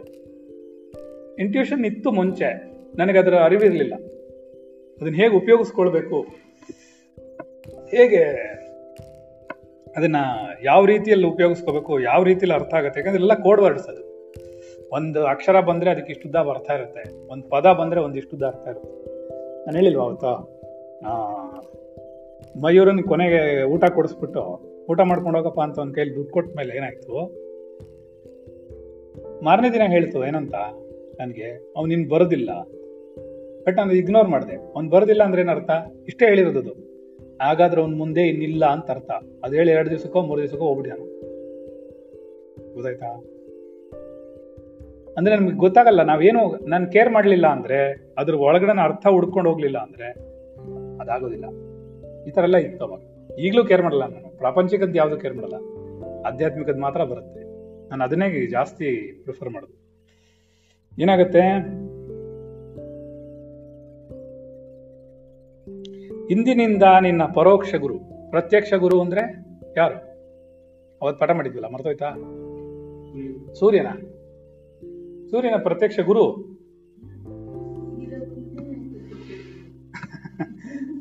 ಸೂರ್ಯ ಯಾರು? ಪ್ರತ್ಯಕ್ಷ ದೈವ, ಸಾಕ್ಷಿ. ಗುರು ಬೇರೆ. ಗುರು ಯಾರು? ಶರೀರದಲ್ಲಿ ಯಾರು ಪಾಠ ಮಾಡ್ತೀರ ನಿನಗೆ? ಅವರೇ ಗುರು. ಇದು ಪ್ರತ್ಯಕ್ಷ ಗುರು. ಶರೀರದ ಮೂಲಕ ಮಾಡ್ತಾ ಇರೋದು. ನಮಗೆ ಶರೀರವಿಲ್ಲದೆ ಮಾಡೋದು. ಅದನ್ನ ಪರೋಕ್ಷ ಗುರು. ಅದನ್ನೇ ಅಂತರ್ವಾಣಿ ಅಂತಾರೆ. ಮರ್ತೋಯ್ತಾ? ಸರಿ. ಹಾ, ಇರಲಿ. ಆಗ್ಲೂ ಸೂರ್ಯನಾಗಲ್ವಲ್ಲ? ಅದೇ ಇಂಟ್ಯೂಷನ್ ಅಂತರ್ವಾಣಿ. ಅದೇ ಗುರು, ವಿದ್ಯೆ. ಅದಕ್ಕೆ ಅವ್ರು ಹೇಳಿದ್ರಲ್ಲ ಕ್ಲೀನಾಗಿ ಕೇಳಿಸ್ಕೊಳ್ಳಿಲ್ವಾ? ನೀನು ಭಗವಾನ್ ರಮಣರ ಮಾರ್ಗವನ್ನು ಅನುಸರಿಸಬಹುದು. ಇಂದಿನಿಂದ ನಿನ್ನ ಪರೋಕ್ಷ ಗುರುವು ರಮಣನಾಗಿದ್ದಾನೆ. ನಿನಗೆ ಅವನ ಮೌನವಾದ ಉಪದೇಶವು ಅರ್ಥವಾಗುವುದಿಲ್ಲ ಎಂದಾದರೆ, ಅವನು ಬರೀ ಮೌನ ಹೇಳ್ತಾನೆ, ಮೌನ ಅರ್ಥ ಆಗೋದಿಲ್ಲ ಅನ್ನೋದಾದರೆ, ಆದಿಶಂಕರರ ಉಪದೇಶಗಳನ್ನು ಓದಿ ತಿಳ್ಕೋ. ಒಂದು ದಿನ ರಮಣರ ಉಪದೇಶವು ನಿನಗೆ ಬಹಳ ಸುಲಭ ಅನಿಸುತ್ತವಾಗ ಅಂದ್ರು. ಈ ತರ ನನಗೆ ಒಂದು ಇಂಟ್ಯೂಷನ್ ಬಂತು. ಏನಂತ? ಆ ಸಂಕಷ್ಟ ದಿವಸ. ನೀನು, ನಿನ್ಗೇನಾದ್ರೂ ಮೌನ ಅರ್ಥ ಆಗಲ್ಲ ನಾನು ಯಾರು ಅಂತ ಹೇಳ್ತೀರ ಅಂತ ನಿನ್ಗೆ ಅರ್ಥ ಆಗಲ್ಲ ಅನ್ನೋದಾದ್ರೆ ನೀ ಏನ್ ಮಾಡೋ? ಆದಿಶಂಕರರ ಉಪದೇಶಗಳನ್ನ ಕಂಪೇರ್ ಮಾಡ್ಕೋ. ಮಾಡಿದಾಗ ನಿನ್ಗೆಲ್ಲ ಅರ್ಥ ಆಗುತ್ತೆ ಅಂತ ಹೇಳುತ್ತೆ ಅದೇ ಸುದಿನ ಜೀವನದಲ್ಲಿ. ಯಾಕೆ? ಅದೇ ತಾನೇ ಟ್ರಿಗರ್ ಪಾಯಿಂಟ್ ಜೀವನದಲ್ಲಿ ತನಗೆ ಬೇಕಾದ ಆತ್ಮಜ್ಞಾನದ ಬಾಗಿಲು ಅಂದು ತೆರೆಯಿತು. ಎಂದು ವಿಶುದ್ಧಾತ್ಮರು ಆನಂದ ತೊಂದಿಲ್ಲರಾದರು ಅಂದ್ರೆ ಆನಂದದಲ್ಲಿ ಮುಳುಗೋದ್ರು. ಅವರ ಆನಂದಕ್ಕೆ ಪಾರವೇ ಇಲ್ಲದಂತಾಗುತ್ತೆ. ಮಾರನೇ ದಿನ ತನ್ನ ಜನ್ಮ ದಿವಸ ಸಾರ್ಥಕವಾಯಿತೆಂದು ಹುಂ, ತುಂಬು ಹೃದಯದಿಂದ ತಾಯಿಯ ಬಳಿಲಿ ನಡೆದ ವಿಷಯಗಳನ್ನೆಲ್ಲ ಹೇಳಿದರು. ತಾಯಿಯವರು ಕೂಡ ಕಣ್ಣಲ್ಲಿ ಆನಂದ ಭಾಷವಾಗಿ ಸುರಿಯಿತು. ಕೆಲವು ದಿನಗಳ ನಂತರ ಭಗವತ್ಪಾದರ, ಶಂಕರ ಭಗವತ್ಪಾದರ ಉಪದೇಶಗಳನ್ನು ಓದಿ ತಿಳಿಯಲು ಪ್ರಾರಂಭಿಸಿದರು. ಆಗ ಮತ್ತೊಮ್ಮೆ ಎ ಎಸ್ ಸುರೇಶ್ ಬಳಿ ಇದ್ದ ಭಗವಾನ್ ರಮಣರ ಪುಸ್ತಕ ತರಲು ಅವ್ರಿಗೆ ಹೇಳಿದರು. ಯಾರಿಗೆ? ಆ ಪುಸ್ತಕ ವಾಪಸ್ ಕೊಟ್ಬಿಟ್ಟಿದ್ನಲ್ಲ? ನಮ್ಮ ಕೊಲೀಗ್ಗೆ, ಸೀನಿಯರ್ಗೆ. ಆ ಪುಸ್ತಕ ವಾಪಸ್ ಕೊಟ್ಬಿಟ್ಟಿದ್ನ, ಅವ್ನಿಗೆ ಹೇಳ್ತಾರೆ ತೊಗೊಂಬ ಅಂತ. ಯಾಕೆಂದ್ರೆ ಇವಾಗ ಅರ್ಥ ಆಗಕ್ಕೆ ಶುರು ಆಗುತ್ತೆ ಅಂತ ಗೊತ್ತಾಯ್ತಲ್ಲ. ಸರಿ. ಅವ್ರೇನ್ ಮಾಡಿದ್ರು? ಆ ಪುಸ್ತಕ ತಗೊಂಡೋಗಿ ಯಾರಿಗೂ ಕೊಟ್ಬಿಟ್ಟಿದ್ರು. ಆ ಪುಣ್ಯಾತ್ಮ ಅದನ್ನು ತಮ್ಮಲ್ಲಿಯೇ ಇರಿಸಿಕೊಂಡು ಹಿಂತಿರುಗಿಸಲೇ ಇಲ್ಲ. ಕೊನೆಗೊಂದು ದಿನ ಆ ಪುಸ್ತಕವನ್ನು ಓದಲು ಪಡೆದ ವ್ಯಕ್ತಿಯು ಮರಣ ಹೊಂದಿಬಿಟ್ಟ. ಆ ಹಳೆಯ ಪುಸ್ತಕವನ್ನು ಓದಿ ತನಗೆ ಅರ್ಥವಾಗದಿದ್ದ ವಿಷಯಗಳನ್ನು ಅರ್ಥ ಮಾಡಿಕೊಳ್ಳುವ ಸಮಯವು ಸಮೀಪಿಸಿದಾಗ ವಿಶುದ್ಧಾತ್ಮರಿಗೆ ಪುಸ್ತಕ ದೊರೆದೆ, ದೊರೆಯದೆ ನಿರಾಸೆಯಾಯಿತು. ಏನ? ಓದುವಾಗ ಪುಸ್ತಕ ಅದೇ ಹೇಳ್ತಾರಲ್ಲ, ಕಡಲೆ ಇದ್ದವನ್ಗೆ ಹಲ್ಲಿಲ್ಲ ಹಲ್ಲಿದ್ದವನ್ಗೆ ಕಡಲೆ ಇಲ್ಲ ಅಂತ. ಕಡಲೆ ಇದೆ, ಹಲ್ಲಿಲ್ಲ ತಿನ್ನಕ್ಕೆ. ವಯಸ್ಸಾಗೋಯ್ತು. ಅದೇ ಹಲ್ಲಿದೆ, ಕಡಲೆ ಇಲ್ಲ ತಿನ್ನಕ್ಕೆ. ಸರಿನಾ? ಹೀಗಾಗೋಗುತ್ತೆ ನಮ್ಮ ಜೀವನ. ಪುಸ್ತಕ ಇಲ್ಲ. ಅವನ್ ತಗೊಂಡೋದನ್ ಸತ್ತೋಗ್ಬಿಟ್ಟ. ವಿಶುದ್ಧಾತ್ಮರಿಗೆ ಬಹಳ ದುಃಖ ಆಗೋಯ್ತು. ಅಯ್ಯೋಪ್ಪಾ, ಏನಾಗೋಯ್ತು? ವಿಶುದ್ಧಾತ್ಮರು ಮತ್ತು ಎ. ಎಸ್ ಸುರೇಶ್ ಅವರು ಛಲದಿಂದ ಬಿಡದೆ ಪುಸ್ತಕವನ್ನು ಪಡೆದಿದ್ದ ಆ ವ್ಯಕ್ತಿ ಮನೆಗೆ ಪ್ರತಿ ಎರಡು ವಾರ ದಿನಗಳಿಗೆ ಒಮ್ಮೆ ಹೋಗ್ತಾ ಇದ್ವಿ ನಾನು ಅವನಿಬ್ರು ಹೋಗ್ತಾ ಇದ್ವಿ. ಎಲ್ಲ ಸಾಲ್ಸೂರಲ್ಲಿ ಇದ್ದಿದ್ದು ಅವ್ರ ಮನೆ. ಮನೆಗೆ ಹೋಗೋದು, ಅವ್ರ ಲೇಡಿಗಳದು ಪುಸ್ತಕ ಪುಸ್ತಕ ಸಿಗ್ತಾ ತೆಗ್ದು ತೆಗ್ದಿರ್ತೀನಿ. ಮೇಲ್ಗಡೆ ಇದೆ, ಕೆಳಗಿದೆ. ಏನೇನೋ ಹೇಳ್ತಿದ್ದವು. ಅರ್ಥ ಆಯ್ತಾ? ಏನೇನೋ ಹೇಳಾಯ್ತು. ಹೀಗೆ ಸುಮಾರು ಎಂಟು ತಿಂಗಳ ಕಾಲ ಅಲ್ದ್ರು. ಏನೋ? ಒಂದಿನ ಎರಡು ದಿನ ಅಲ್ಲ ಅವ್ರ ಮನೆಗೆ ಅಲ್ದಿದ್ದು. ಎಂಟು ತಿಂಗಳುಗಳ ಕಾಲ ಅಲ್ದು ಕೊನೆಗೆ ಈಶ್ವರ ಅನುಗ್ರಹದಿಂದ ಆ ಪುಸ್ತಕ ದೊರಕ್ತು ಮತ್ತೆ. ಒಂದಿನ ನಾನು ಹೇಳಿದೆ, ಅದು ಏನೋ ಅಟ್ಟದ ಮೇಲೆ ಇದೆ ರೀ ತೆಗಿಬೇಕು ಅನ್ನೋಳು ನಾನು ಹೇಳಿದೆ, ಒಂದ್ ನಿಮಿಷ ಇರ್ರಿ, ನಾನು ಬರ್ತೀನಿ ಒಳಗಡೆ. ಬಂದ್ಬಿಟ್ಟು ಅಟ್ಟದ ಮೇಲೆ ಹತ್ಬಿಟ್ಟು ಪುಸ್ತಕ ನೋಡ್ತೀನಿ ಅಂತೆ. ಇಲ್ಲ ಇಲ್ಲ, ಬೇಡ ಬೇಡ, ನಾನು ತೆಗ್ದಿರ್ತೀನಿ ನಾಳೆ. ಆಮೇಲೆ ತೆಗೆದಿಟ್ಟು ಮಾರನೇ ದಿನ ಹೋಗಿ ತಗೊಂಬಂದ್ವಿ. ತಕ್ಷಣ ಏನ್ ಮಾಡಿದೆ, ಬೇಡವೇ ಬೇಡ, ಸಾವಾಸ ಅಂತ ಪೂರ್ತಿ ಪುಸ್ತಕ ಜೆರಾಕ್ಸ್ ಮಾಡಿಬಿಟ್ಟೆ. ಜೆರಾಕ್ಸ್ ಬುಕ್ ಇರೋದು. ಅರ್ಥ ಆಯ್ತಾ? ಆ ಜೆರಾಕ್ಸ್ ಪುಸ್ತಕ ಮಾಡ್ಕೊಂಡು ವಾಪಸ್ ಅವ್ರಿಗೆ ಕೊಟ್ಬಿಟ್ಟೆ, ನೀವು ಇಟ್ಕೊಳ್ರಪ್ಪ ಸ್ವಲ್ಪ ದಿನಗಳ ನಂತರ ಪುಸ್ತಕದಲ್ಲಿರುವ ಎಲ್ಲ ವಿಷಯಗಳನ್ನು ಓದಲು ಪ್ರಾರಂಭಿಸಿದಾಗ ಭಗವಾನ್ ರಮಣರ ನಿಜವಾದ ಆಧ್ಯಾತ್ಮಿಕತೆಯ ಆಳವು ವಿಶುದ್ಧಾತ್ಮರಿಗೆ ಅರಿವಾಗತೊಡಗಿತು ಎಷ್ಟು ಆಳವಾಗಿದೆ, ಎಷ್ಟು ಅತ್ಯಂತ ಆಳವಾಗಿದೆ ರಮಣ ಮಾರ್ಗ ಅನ್ನೋದು ಅವಾಗ ಅವ್ರಿಗೆ ಅರ್ಥ ಆಗಕ್ಕೆ ಶುರುವಾಯಿತು. ಯಾ, ಅದಕ್ಕೆ ಹೇಳಿದ್ರು ಟ್ರಿಗರ್ ಪಾಯಿಂಟ್ ಬರೋದು. ಇನ್ನೇನು ಬೇಕಾರಾಗಿರೋ, ನಿನಗೆ ಅನುಗ್ರಹ ಬರದೇ ಇದ್ರೆ ಗುರುವಿನ ಅನುಗ್ರಹ, ಈಶ್ವರನ ಅನುಗ್ರಹ ಇಲ್ಲದೆ ಇದ್ರೆ ಎಳ್ಳಷ್ಟು ಒಂದ್ ಹೆಜ್ಜೆ ಇಡಕ್ಕಾಗಲ್ಲ ಆಧ್ಯಾತ್ಮಿಕ ಆದರೆ ಅದನ್ನು ಯಾರಿಗೂ ಹೇಳಲು ಸಾಧ್ಯವಿರಲಿಲ್ಲ. ಹೇಳಿದರೆ ಯಾರಿಗೂ ಅರ್ಥವೂ ಆಗುತ್ತಿರಲಿಲ್ಲ. ಹೀಗೆ ವಿಶುದ್ಧಾತ್ಮರ ಸಂಸ್ಕಾರವು ಅವರೊಳಗಿರುವ ಆಧ್ಯಾತ್ಮಿಕ ಬುಗ್ಗೆಗಳನ್ನು ಹುಚ್ಚೆದ್ದು ಕುಣಿಯ ಪ್ರಾರಂಭ ಆಯಿತು. ಎಲ್ಲ ಓವರ್ ಆಗಿ ಔಟ್ ಆಗೋಯ್ತು ಒಂದೇ ಸರ್ತಿ. ಹಿಂದಿನ ಜನದಲ್ಲಿ ಓದಿದ್ದ ಪ್ರಾರಬ್ಧಗಳು, ಗುರು, ಆತ್ಮನೇ ಗುರು, ಯೋಗವಾಸಿಷ್ಠ ಸಾರ, ಸನ್ಯಾಸದ ಮಹತ್ವಗಳು, ಉಪನಿಷತ್ತುಗಳ ಕೆಲವು ಆಯ್ದ ಭಾಗಗಳು. ಜಗತ್ತಿನ ಎಲ್ಲಾ ಆಚಾರ್ಯರು ಹೇಳಿರುವ ಶರೀರದ ಅಹಂಭಾವನೆಯನ್ನು ಕಳೆದುಕೊಳ್ಳುವುದರ ಬಗ್ಗೆ ಸಂಸಾರಿಗಳು ಆಧ್ಯಾತ್ಮಿಕ ಜೀವನ ನಡೆಸಬೇಕಾದರೆ ಅವರು ಅನುಸರಿಸಬೇಕಾದ ಅತ್ಯಂತ ಮುಖ್ಯವಾದ ವಿಷಯಗಳು. ಪ್ರತ್ಯಕ್ಷ ಗುರುವಿನ ಅವಶ್ಯಕತೆ, ಯಾರು ಮಾತ್ರ ಪರೋಕ್ಷ ಗುರುವನ್ನು ಅನುಸರಿಸಬಹುದು. ಯಾರು ಮಾತ್ರ ಪರೋಕ್ಷ ಗುರುವನ್ನು ಅನುಸರಿಸಬಹುದು ಅಂತ ಒಂದು ಪಾಠ ಮಾಡಿದೀವಿ ನಾವು. ಎಲ್ಲರೂ ಮಾಡಕ್ಕಾಗಲ್ಲ. ಅವನಿಗೆ ಆ ಶಕ್ತಿ ಬಂದಿರಬೇಕು. ಖಂಡಿತವಾಗ್ಲೂ ಅವನು ಬ್ರಹ್ಮವಿದ್ವರಿಯನ್ ಅಥವಾ ಬ್ರಹ್ಮವಿದ್ ವರಿಷ್ಠನಾಗಿರ್ತಾನೆ ಐರಾರು ಕೇಳ ನೋಡೋಣ ಕೆಮ್ಮು. ಸರಿ ಮಾಡ್ಕೊಂಡಿದ್ದೀನಿ ಗಂಟಲು ಹೇಳಿ. ಮನುಷ್ಯ, ಸಾಮಾನ್ಯ ಮನುಷ್ಯ, ಜೀವಾತ್ಮ, ಜಿಜ್ಞಾಸು ಅಥವಾ ಜೀವಾತ್ಮ, ಮುಮುಕ್ಷು ಜೀವಾತ್ಮ. ಹ್ಮ್. ಮುಮುಕ್ಷು ಬ್ರಹ್ಮವಿತ್ ವರನ. ಬ್ರಹ್ಮವಿತ್, ಬ್ರಹ್ಮವಿದ್ ವರ, ಬ್ರಹ್ಮವಿದ್ ವರಿಷ್ಠ. ಆಮೇಲೆ ಜೀವನ್ ಮುಕ್ತ. ಸೊ ಈ ಬ್ರಹ್ಮವಿದ್ ಬ್ರಹ್ಮವಿದ್ ವರ, ಬ್ರಹ್ಮವಿದ್ ವರಿಯನ್, ಬ್ರಹ್ಮವಿದ್ ವರಿಷ್ಠ ಅನ್ನೋದು ನಾಲ್ಕು ಸ್ಟೇಟಸ್ ಆಫ್ ಜ್ಞಾನೀಸ್, ಜ್ಞಾನಿಗಳು. ಬ್ರಹ್ಮವಿದ್ ವರಿಷ್ಠನಾಗಿರೋನು ವರಿಷ್ಠ ಅಂದ್ರೆ ತುಂಬಾ ಸೀನಿಯರ್ ಮೋಸ್ಟ್ ಅಂತ. ಅವನು ಕೊನೆ ಲೆಗ್ಗಲ್ಲಿ ಇರ್ತಾನೆ ಅವನಿಗೆ ಗೊತ್ತಿಲ್ಲದೆ ಇರೋದೇ ಇರಲ್ಲ ಜಗತ್ತಲ್ಲಿ. ಅಂಡಾಂಡ ಪಿಂಡಾಂಡ ಬ್ರಹ್ಮಾಂಡಗಳೆಲ್ಲವೂ ಗೊತ್ತಿರುತ್ತವನು. ಎಲ್ಲೇನ್ ನಡೆಯುತ್ತೆ ಅಂತ ಪೂರ್ಣವಾಗಿ ಗೊತ್ತಿರುತ್ತೆ ಅವನಿಗೆ ಆದ್ರೆ ಅವನದು ಯಾರು ಕೇರ್ ಮಾಡಲ್ಲ. ಬಿಕಾಸ್ ಎಲ್ಲವೂ ಅಳೆದು ಹೋಗುವಂಥದ್ದು ಅನ್ನೋದು ಅವ್ನು ಗೊತ್ತಿರುತ್ತೆ. ಅಂತ ಅವನಿರ್ತಾನೆ ಸೊ ಹಾಗೇನಾಗುತ್ತೆ ಇದೆಲ್ಲ ಅರ್ಥ ಆಗಕ್ ಶುರುವಾಯ್ತು. ಹೇಗೆ ಅನುಸರಿಸಬೇಕು? ಯಾರು ಮಾತ್ರ ಪರೋಕ್ಷ ಗುರುವನ್ನು ಅನುಸರಿಸಬೇಕು? ಇನ್- ಎಂಬ ಇನ್ನೂ ಅನೇಕ ವಿಧವಾದ ವಿಷಯಗಳ ಬಗ್ಗೆ ಪಾಠಗಳನ್ನು ಮಾಡತೊಡಗಿದರು ಮತ್ತೊಮ್ಮೆ ವಿಶುದ್ಧಾತ್ಮರಿಗೆ ಅವಶ್ಯಕತೆ, ಗುರುವಿನ ಅವಶ್ಯಕತೆ ಇದೆಯೇ? ಎಂಬ ಪ್ರಶ್ನೆ ಎದ್ದಿತು ನನಗೊಬ್ಬರಿದ್ದರು ಅವ್ರಿಗೊಬ್ರು ಗುರು ಇದ್ರು. ಅವ್ರು ಏನು ಮಾಡಿದ್ರು ಅಂದ್ರೆ ಅವ್ರು ಯೋಚನೆ ಮಾಡಿ, ಏನೋ ಮಾಡಿ, ಅವ್ರ ಗುರುವಿಗೆ ಕರ್ಕೊಂಡು ಹೋಗಿ ನನ್ನನ್ನು ಶಿಷ್ಯನಾಗಿ ಮಾಡಬೇಕು ಅಂತ ಫೀಲಿಂಗ್ ಇತ್ತು ಅವ್ರಿಗೆ. ಆವಾಗ ಬಂತು ಒಂದು ಪಾಠ. ಏನಂತಂದ್ರೆ, ವಿಶುದ್ಧಾತ್ಮರಿಗೆ ಗುರುವಿನ ಅವಶ್ಯಕತೆ ಇದೆಯೇ? ಎಂಬ ಪ್ರಶ್ನೆ ಎದ್ದಿತು ಯಾವಾಗ ನನ್ನ ಗುರು ಆರಾಧ್ಯ ದೈವ ಆಗಿದೆಯೋ ನನ್ನ ಆರಾಧ್ಯ ದೈವ ಹೇಳ್ಬಿಡ್ತು ನಿನ್ನ ಒಳಗಡೆ ಇಂಟ್ಯೂಷನ್ ಬಂದ್ಬಿಡ್ತು ಇನ್ನೇನ್ ಬೇಡ ನಿನಗೆ ನಿನಗೆ ಅಂತರ್ವಾಣಿಯೇ ಸಾಕು ಅಂತ ಯಾವತ್ತು ಹೇಳ್ಬಿಡ್ತೋ, ಆಮೇಲೆ ಯಾವ ಭಯ ನನಗೆ ಆಧ್ಯಾತ್ಮಿಕದ ಬಗ್ಗೆ. ಯಾವ ಭಯನೂ ಇಲ್ಲ. ನಾನೇ ಯಾವ ಗುರುನ ಹಿಡ್ಕೊಂಡು ಹೋಗ್ಬೇಕು. ಯಾರನ್ನೂ ಹುಡ್ಕೊಂಡು ಹೋಗ್ಬೇಕಿಲ್ಲ ಪರಮಾತ್ಮ ನನ್ನ ಗುರುನೇ ಒಳಗಡೆ ಬಂದು ಕೂತ್ಕೊಂಡ್ಮೇಲೆ ಹುಡ್ಕೊಂಡು ಹೋಗೋ ಅವಶ್ಯಕತೆ ಇರಲಿಲ್ಲ ಅದಕ್ಕೆ ಅವ್ರು ಏನು ಹೇಳಿದ್ರು ಅಂದ್ರೆ, ಪಾಠ ಮಾಡುವಾಗ ಮತ್ತೊಮ್ಮೆ ವಿಶುದ್ಧಾತ್ಮರಿಗೆ ಗುರುವಿನ ಅವಶ್ಯಕತೆ ಇದೆ ಅನ್ನೋ ಪ್ರಶ್ನೆ ಉದ್ಭವ ಆಯ್ತು. ಅವ್ರು ನನ್ನ ಎಷ್ಟೋ ಫೋರ್ಸ್ ಮಾಡಿದ್ರು. ನಮ್ಮ ಗುರುಗಳನ್ನ ಬಂದು ನೋಡಿ, ಅವ್ರ ಸೇವೆ ಮಾಡಿ ಅವ್ರ ಜೊತೆ ಮಾಡಿ, ಅವರು, ನಾನು ಕೇಳಿದೆ ನಿಮ್ಮ ಗುರುಗಳು ಏನು ಮಾಡ್ತಾರೆ? ಅವ್ರ ಗುರುಗಳು ಯಾವುದೋ ದೇವಿಯ ಉಪಾಸನೆ ಮಾಡ್ತಾರೆ. ನಾನು ಹೇಳಿದೆ ದೇವಿಯ ಉಪಾಸನೆ ಮಾಡೋ ಅವಶ್ಯಕತೆ ನಂಗಿಲ್ಲ. ಅದರ ಅವಶ್ಯಕತೆ ಇಲ್ಲ, ನಾನು ತುಂಬಾ ಬೇರೆ ಚಿಂತನೆಗಳಲ್ಲಿರೋನು. ನಾನು ಪೊಲೈಟ್ ಆಗಿ ಹೇಳ್ಬಿಟ್ಟೆ, ಆಗಲ್ಲ. ಅದಕ್ಕೆ ಸ್ವಲ್ಪ ದಿನ ಅವ್ರನ್ನ ಹತ್ರ ಮಾತಾಡ್ತಾನೆ ಇರಲಿಲ್ಲ. ಆಯ್ತಾ?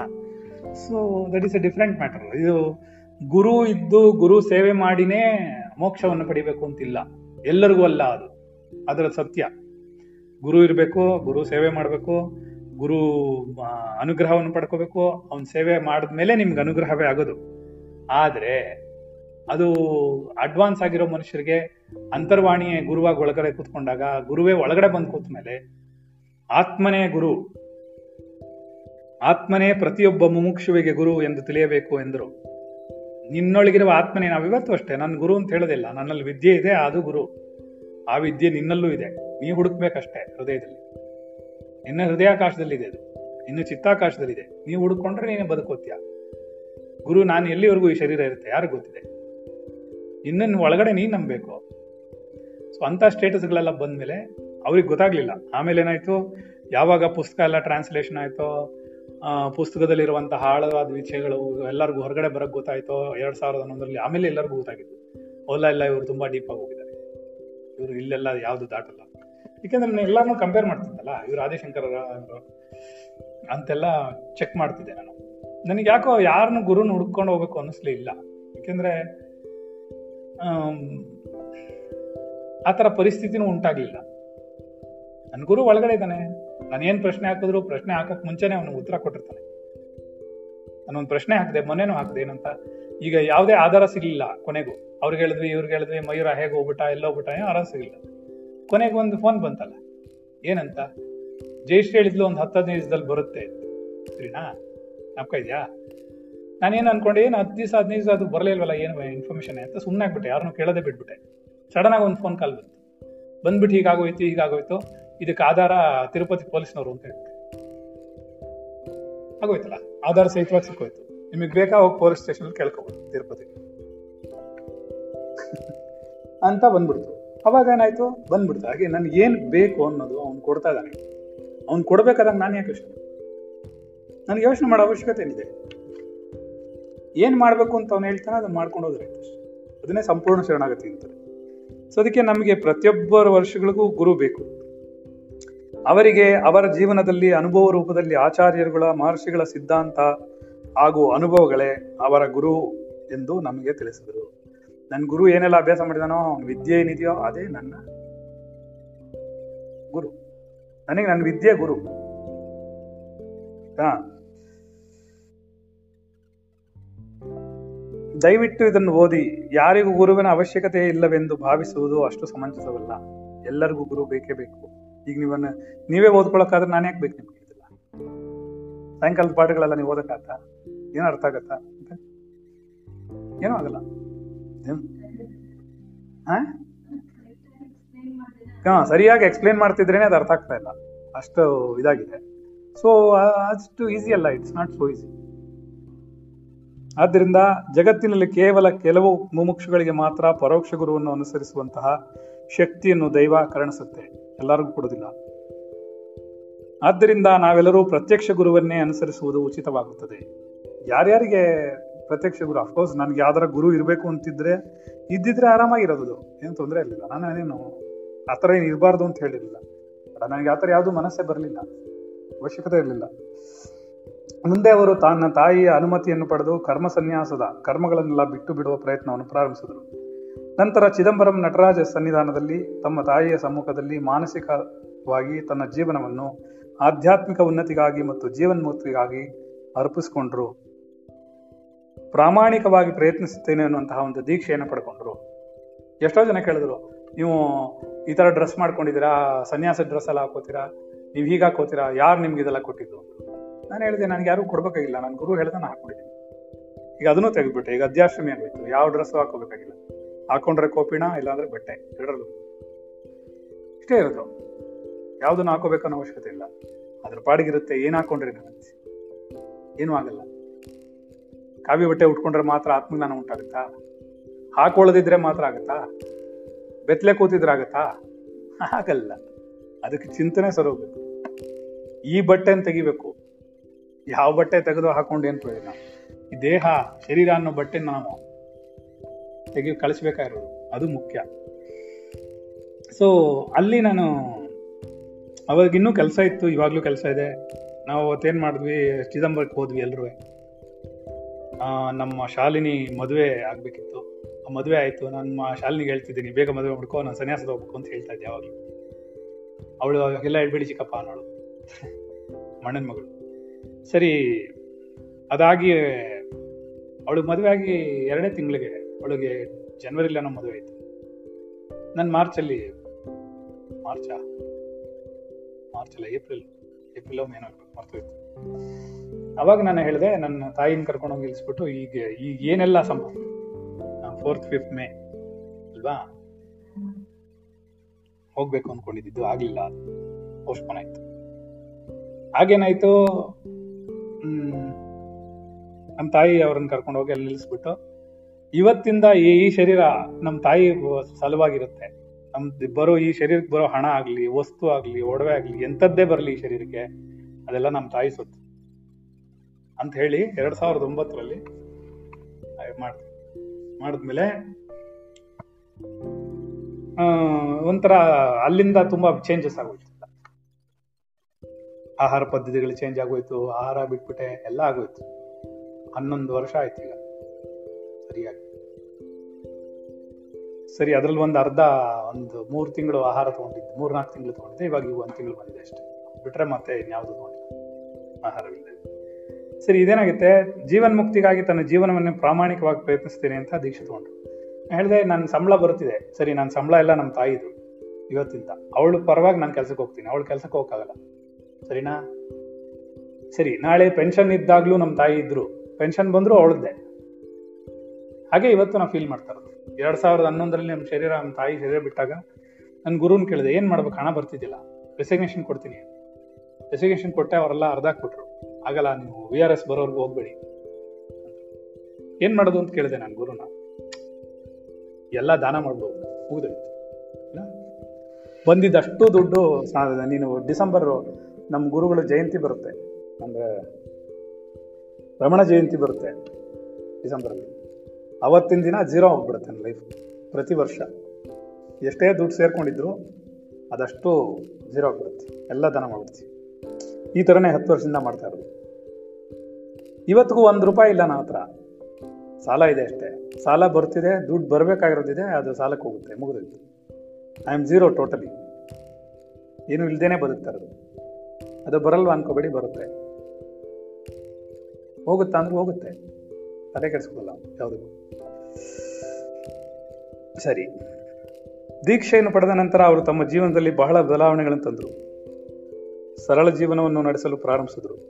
ಧರಿಸುವುದಕ್ಕೆ ಕೇವಲ ಬೇಕಾಗಿರುವ ಬೆರಳೆಣಿಕೆಯಷ್ಟು ವಸ್ತ್ರಗಳನ್ನೇ ಇಟ್ಕೊಂಡಿರೋದು ಇವತ್ತು ಅಷ್ಟೇ ಆಫೀಸ್ಗೆ ಹೋಗಕ್ಕೆ ಒಂದು ಎರಡು ಅಥವಾ ಮೂರು ಶರ್ಟು ನಾಲ್ಕು ಶರ್ಟ್ ಇದೆ ಅನ್ಸುತ್ತೆ ಎರಡು ಪ್ಯಾಂಟ್ ಇದೆ ಆಫೀಸ್ಗೆ ಹೋಗೋದು ಎರಡು ಪಂಚೆ ಇದೆ. ಇಷ್ಟು ಬಿಟ್ಟರೆ ಬಟ್ಟೆಗಳು ಯಾವುದೂ ಇಲ್ಲ. ಅಷ್ಟೇ ಇರೋದು. ಒಂದು ಬಂದರೆ ಒಂದು ರಿಪ್ಲೇಸ್ ಆಗುತ್ತೆ. ಒಂದು ಹರಿದೋಗುತ್ತೆ ಅಂದರೆ ಇನ್ನೊಂದು ಬರುತ್ತೆ. ಇನ್ನೊಂದು ಬಂತು ಅಂದರೆ ಹಳೆ ಹೊಟ್ಟೋಗುತ್ತೆ ಹಾಗೆ ಇರೋದು. ಐಷಾರಾಮಿ ಜೀವನವನ್ನು ತ್ಯಜಿಸಿದ್ರು. ಬಡಬಗ್ಗರಿಗೆ ದಾನಗಳನ್ನು ಮಾಡಿದ್ರು. ಕೋಪಿನ ದಾರಿಯಾಗಿ ಎಲ್ಲರ ಮನೆಗೆ ಹೋಗಿ ಭಿಕ್ಷೆ ಪಡೆದ್ರು. ಪರಮಾಚಾರ್ಯರನ್ನು ಅನುಸರಿಸುವ ರೀತಿಯಲ್ಲಿ ಆಹಾರ ನಿಯಮಗಳನ್ನು ಬದಲಿಸಿ ಸುಮಾರು ಒಂದು ವರ್ಷಗಳ ಕಾಲ ಬರೀ ಹಾಲು, ಹಣ್ಣುಗಳನ್ನು ತಿಂತಾ ಇದ್ರು. ನಂತರ ಮತ್ತೊಂದು ವರ್ಷ ಕಾಲ ದೇವ ಕೇವಲ ದಿನಕ್ಕೆ ಒಂದು ಲೀಟ್ ಹಾಲು ಮಾತ್ರ ಕುಡಿತಾ ಇದ್ರು.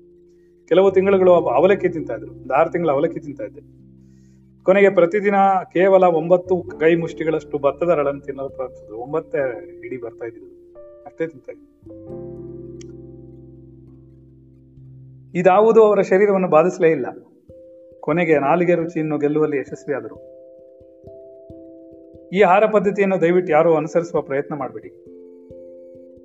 ಯಾಕೆಂದ್ರೆ ಇದು ಏನಾರು ಹೆಚ್ಚು ಕಮ್ಮಿ ಆದರೆ ಇದು ಪುಸ್ತಕದಲ್ಲಿ ಬರ್ದಿದ್ದಾರೆ ನಾವು ಮಾಡಿದ್ವಿ ಅಂತ ಹೇಳ್ಬೋದು ಅವಶ್ಯಕತೆ ಇಲ್ಲ. ನಿಮಗೆ ಬುದ್ಧಿ ಇದೆ, ಅದು ಆಗೋದು ಇಲ್ಲ ಅಷ್ಟು ಇಟ್ಸ್ ಹೈಲಿ ಇಂಪಾಸಿಬಲ್ ಸಡನ್ ಆಗಿ ಶಿಫ್ಟ್ ಆಗೋದು ಅನ್ನೋದು ಚಾನ್ಸೇ ಇಲ್ಲ. ನಮ್ಮ ತರ ನಾವು ಹಂಗಲ್ಲ. ಇವತ್ತು ಇವತ್ತು ಹರಳು ತಿಂತಾ ಇದೀವಿ, ನಾಳೆ ಬೆಳಗ್ಗೆ ಊಟ ಮಾಡೋಕೆ ಅಂದ್ರೆ ಮಾಡ್ತೀವಿ. ರೈಟ್ ಇದೇ ಮುಗಿದಿದ ತಕ್ಷಣ ನಾಳೆ ಬೆಳಗ್ಗೆ ಅರಳು ತಿನ್ಬೇಕು ಅಂದ್ರೆ ಮತ್ತೆ ಹಾಗೆ ತಿಂತೀವಿ. ನಿಮ್ಮ ಎದುರಿಗೆ ನಾವು ಮಾಡ್ತೇವೆ. ಆ ಥರ ಆ ಕೆಪಾಸಿಟಿ ನಿಮಗೆ ಬಂದಿರ್ಬೇಕು ಶರೀರ ಟಕ್ ಅಂತ ಚೇಂಜ್ ಆಗಬೇಕು ಅಡ್ಜಸ್ಟ್ ಆಗಬೇಕು ಆಗಲ್ಲ ಅಷ್ಟೇ. ಹೀಗೆ ತಮ್ಮ ಆಧ್ಯಾತ್ಮಿಕ ಜೀವನವನ್ನು ಮಾಡುತ್ತಾ ಮುಂದುವರಿಯುತ್ತಿದ್ದರು. ತಾಯಿಯವರಿಗೆ ಬಹಳಷ್ಟು ಪಾಠಗಳನ್ನು ಮಾಡಿದ್ರು. ಅದೃಷ್ಟವೇನೆಂದರೆ ಅವರಿಗೆ ಮಾಡಿದ ಪಾಠಗಳೆಲ್ಲವೂ ನಾವು ಕೂಡ ಕೇಳುವ ಅವಕಾಶ ದೊರಕಿತು. ನಾವೇ ಧನ್ಯರು. ಎಲ್ಲಾ ಪಾಠಗಳು ಕೂಡ ಆಧ್ಯಾತ್ಮಿಕ ಜೀವನದಲ್ಲಿ ಮುಂದುವರಿಯಬೇಕೆಂಬ ಮಹದಾಕಾಂಕ್ಷೆಯನ್ನು ನಮ್ಮಂತಹ ಸಂಸಾರಿಗಳಿಗೂ ದೊರೀತಾ ಇತ್ತು ಪ್ರತಿಯೊಂದು ಪಾಠಗಳನ್ನು ಮಾಡುವ ಸಮಯದಲ್ಲೂ ಕೂಡ ಅವರು ಸಿದ್ಧಿಗಳ ಆಕರ್ಷಣೆಗೆ ಬಲಿಯಾಗಬೇಡಿ ಅಂತ ಹೇಳ್ತಾ ಇದ್ರು. ಎಷ್ಟಿದೆ ಇನ್ನು? ಆಗೋಯ್ತು ಇನ್ನು ಒನ್ ಪೇಜ್ ಇರೋದು ಒಂದು ಐದು ನಿಮಿಷ ಎಕ್ಸ್ಟ್ರಾ ಆಗುತ್ತೆ. ಬರಲ್ವಾ ಪಾಠಗಳನ್ನು ಮಾಡ್ತಾ ಇದ್ರು. ಪ್ರತಿಯೊಂದು ಪಾಠಗಳನ್ನು ಮಾಡೋ ಸಮಯದಲ್ಲೂ ಕೂಡ ಸಿದ್ಧಿಗಳ ಆಕರ್ಷಣೆಗೊಳಪಡಬೇಡಿ ಬಲಿಯಾಗಬಾರದು ಅಂತ ಹೇಳ್ತಿದ್ರು. ಹಾಗೂ ಈಶ್ವರನು ಗುರುವು ಆತ್ಮನು ಒಂದೇ, ಇದನ್ನ ಯಾವತ್ತೂ ಮರಿಬೇಡಿ ಅಂತ ಹೇಳ್ತಾರೆ ಆದ್ದರಿಂದ ಯಾವುದೇ ಗುರುಗಳನ್ನು, ಯಾವುದೇ ಆಚಾರ್ಯಗಳನ್ನು, ಯಾವುದೇ ಮಹರ್ಷಿಗಳನ್ನು ನಿಮ್ಮ ಶರೀರದ ಮೂಲಕ ಗುರುತಿಸಬಾರದು. ಎಲ್ಲರೂ ಪರಮಾತ್ಮನೇ ಎಲ್ಲರೂ ಪರಮಾತ್ಮನೇ, ಅವರಲ್ಲಿರುವ ವಿದ್ಯೆನೇ ನಿನ್ನ ಗುರು. ಯಾವುದೇ ಗುರುನು ಶರೀರದ ಮೂಲಕ ನೋಡಬಾರದು. ಅವ್ರ ಶರೀರ ಅಲ್ಲ. ಶರೀರ ಅವರ ಪ್ರಾರಬ್ಧಂತೆ ನಡೆಯುತ್ತೆ. ಆಯ್ತಾ? ಒಂದು ವೇಳೆ ನಿಮಗೆ ಪ್ರತ್ಯಕ್ಷ ಗುರು ಇದ್ದಲ್ಲಿ ಅವರನ್ನು ಕೂಡ ಶರೀರದ ಮೂಲಕ ಗುರುತಿಸಬಾರದು. ನೀವು ನನ್ನ ಶರೀರವನ್ನು ನೋಡ್ಕೊಂಡು ಏನಾದ್ರು ಪಾಠ ಕಲಿತೀರಿ ಅಂದ್ರೆ ಆಗಲ್ಲ. ಇದು ಒಳಗಡೆ ಒಂದು ಶಕ್ತಿ, ವಿದ್ಯೆ ಹೇಳ್ತಾ ಇದೆ. ಆ ವಿದ್ಯೆನೇ ನಿಮ್ ಗುರು. ನೀವು ಶರೀರ ಅನ್ಕೊಂಡ್ರೆ ಆಗೋದಿಲ್ಲ. ಶರೀರ ಹೇಗ್ ಬೇಕಾದ್ರೆ ಇರುತ್ತೆ. ಊಟ ಮಾಡುತ್ತೆ, ಊಟ ಮಾಡದಿರುತ್ತೆ ಸಿದ್ಧಿಗಳಿದೆ, ಇಲ್ಲ. ಇವೆಲ್ಲ ತಲೆ ಕೆಡಿಸ್ಕೋಬಾರ್ದು. ಗುರುಗಳು ಏನ್ ಮಾಡ್ತಾರೆ ಅನ್ನೋ ಪ್ರಶ್ನೆ ಇಲ್ಲ ಗುರುಗಳ ಪಾಠ ಮುಖ್ಯನೇ ರೈಟ್ ನೀವು ಕಲಿಯಕ್ ಬಂದಿರೋದೇನು? ಗುರುಗಳ ಪಾಠ. ಗುರುಗಳ ಹಣ ಎಷ್ಟಿದೆ ಗುರುಗಳು ಏನ್ ಮಾಡ್ತಾರೆ? ಅದನ್ನೇನ್ ಮಾಡ್ತಾರೆ? ಇದು ನೋ, ಅದಕ್ಕೆಲ್ಲ ನಾವು ಬಂದಿದ್ರು is not our our business ನಮ್ಮ ಕೆಲಸ ಅಲ್ಲ ಅದು. ಗುರು ಏನ್ ಬೇಕಾದ್ರೆ ಮಾಡ್ಕೊಳ್ಳಿ. ನಾನೇನ್ ಮಾಡ್ತಿದ್ದೀನಿ ಅದೇ ಮುಖ್ಯ ನನಗೆ. ಹ್ಮ್, ಶ್ರೀಲಕ್ಷ್ಮಿ ಒಂದು ಸಣ್ಣ ಕರೆಕ್ಷನ್ ಮಾಡ್ಕೋಬೇಕು. ನೀನ್ ರಿವ್ಯೂ ಬರೆಯುವಾಗ ಇನ್ನೊಬ್ಬರನ್ನ ಹೇಳ್ಬಿಟ್ಟು ನೀವು ನೀವು ಅಂತ ಹೇಳ್ಕೊಂಡ್ ಬರ್ತೀಯಾ? ಇಂಗ್ಲಿಷಲ್ಲಿ ಯುವರ್ ಯುವರ್ ಅಂತ ಬರೀತೀಯಾ?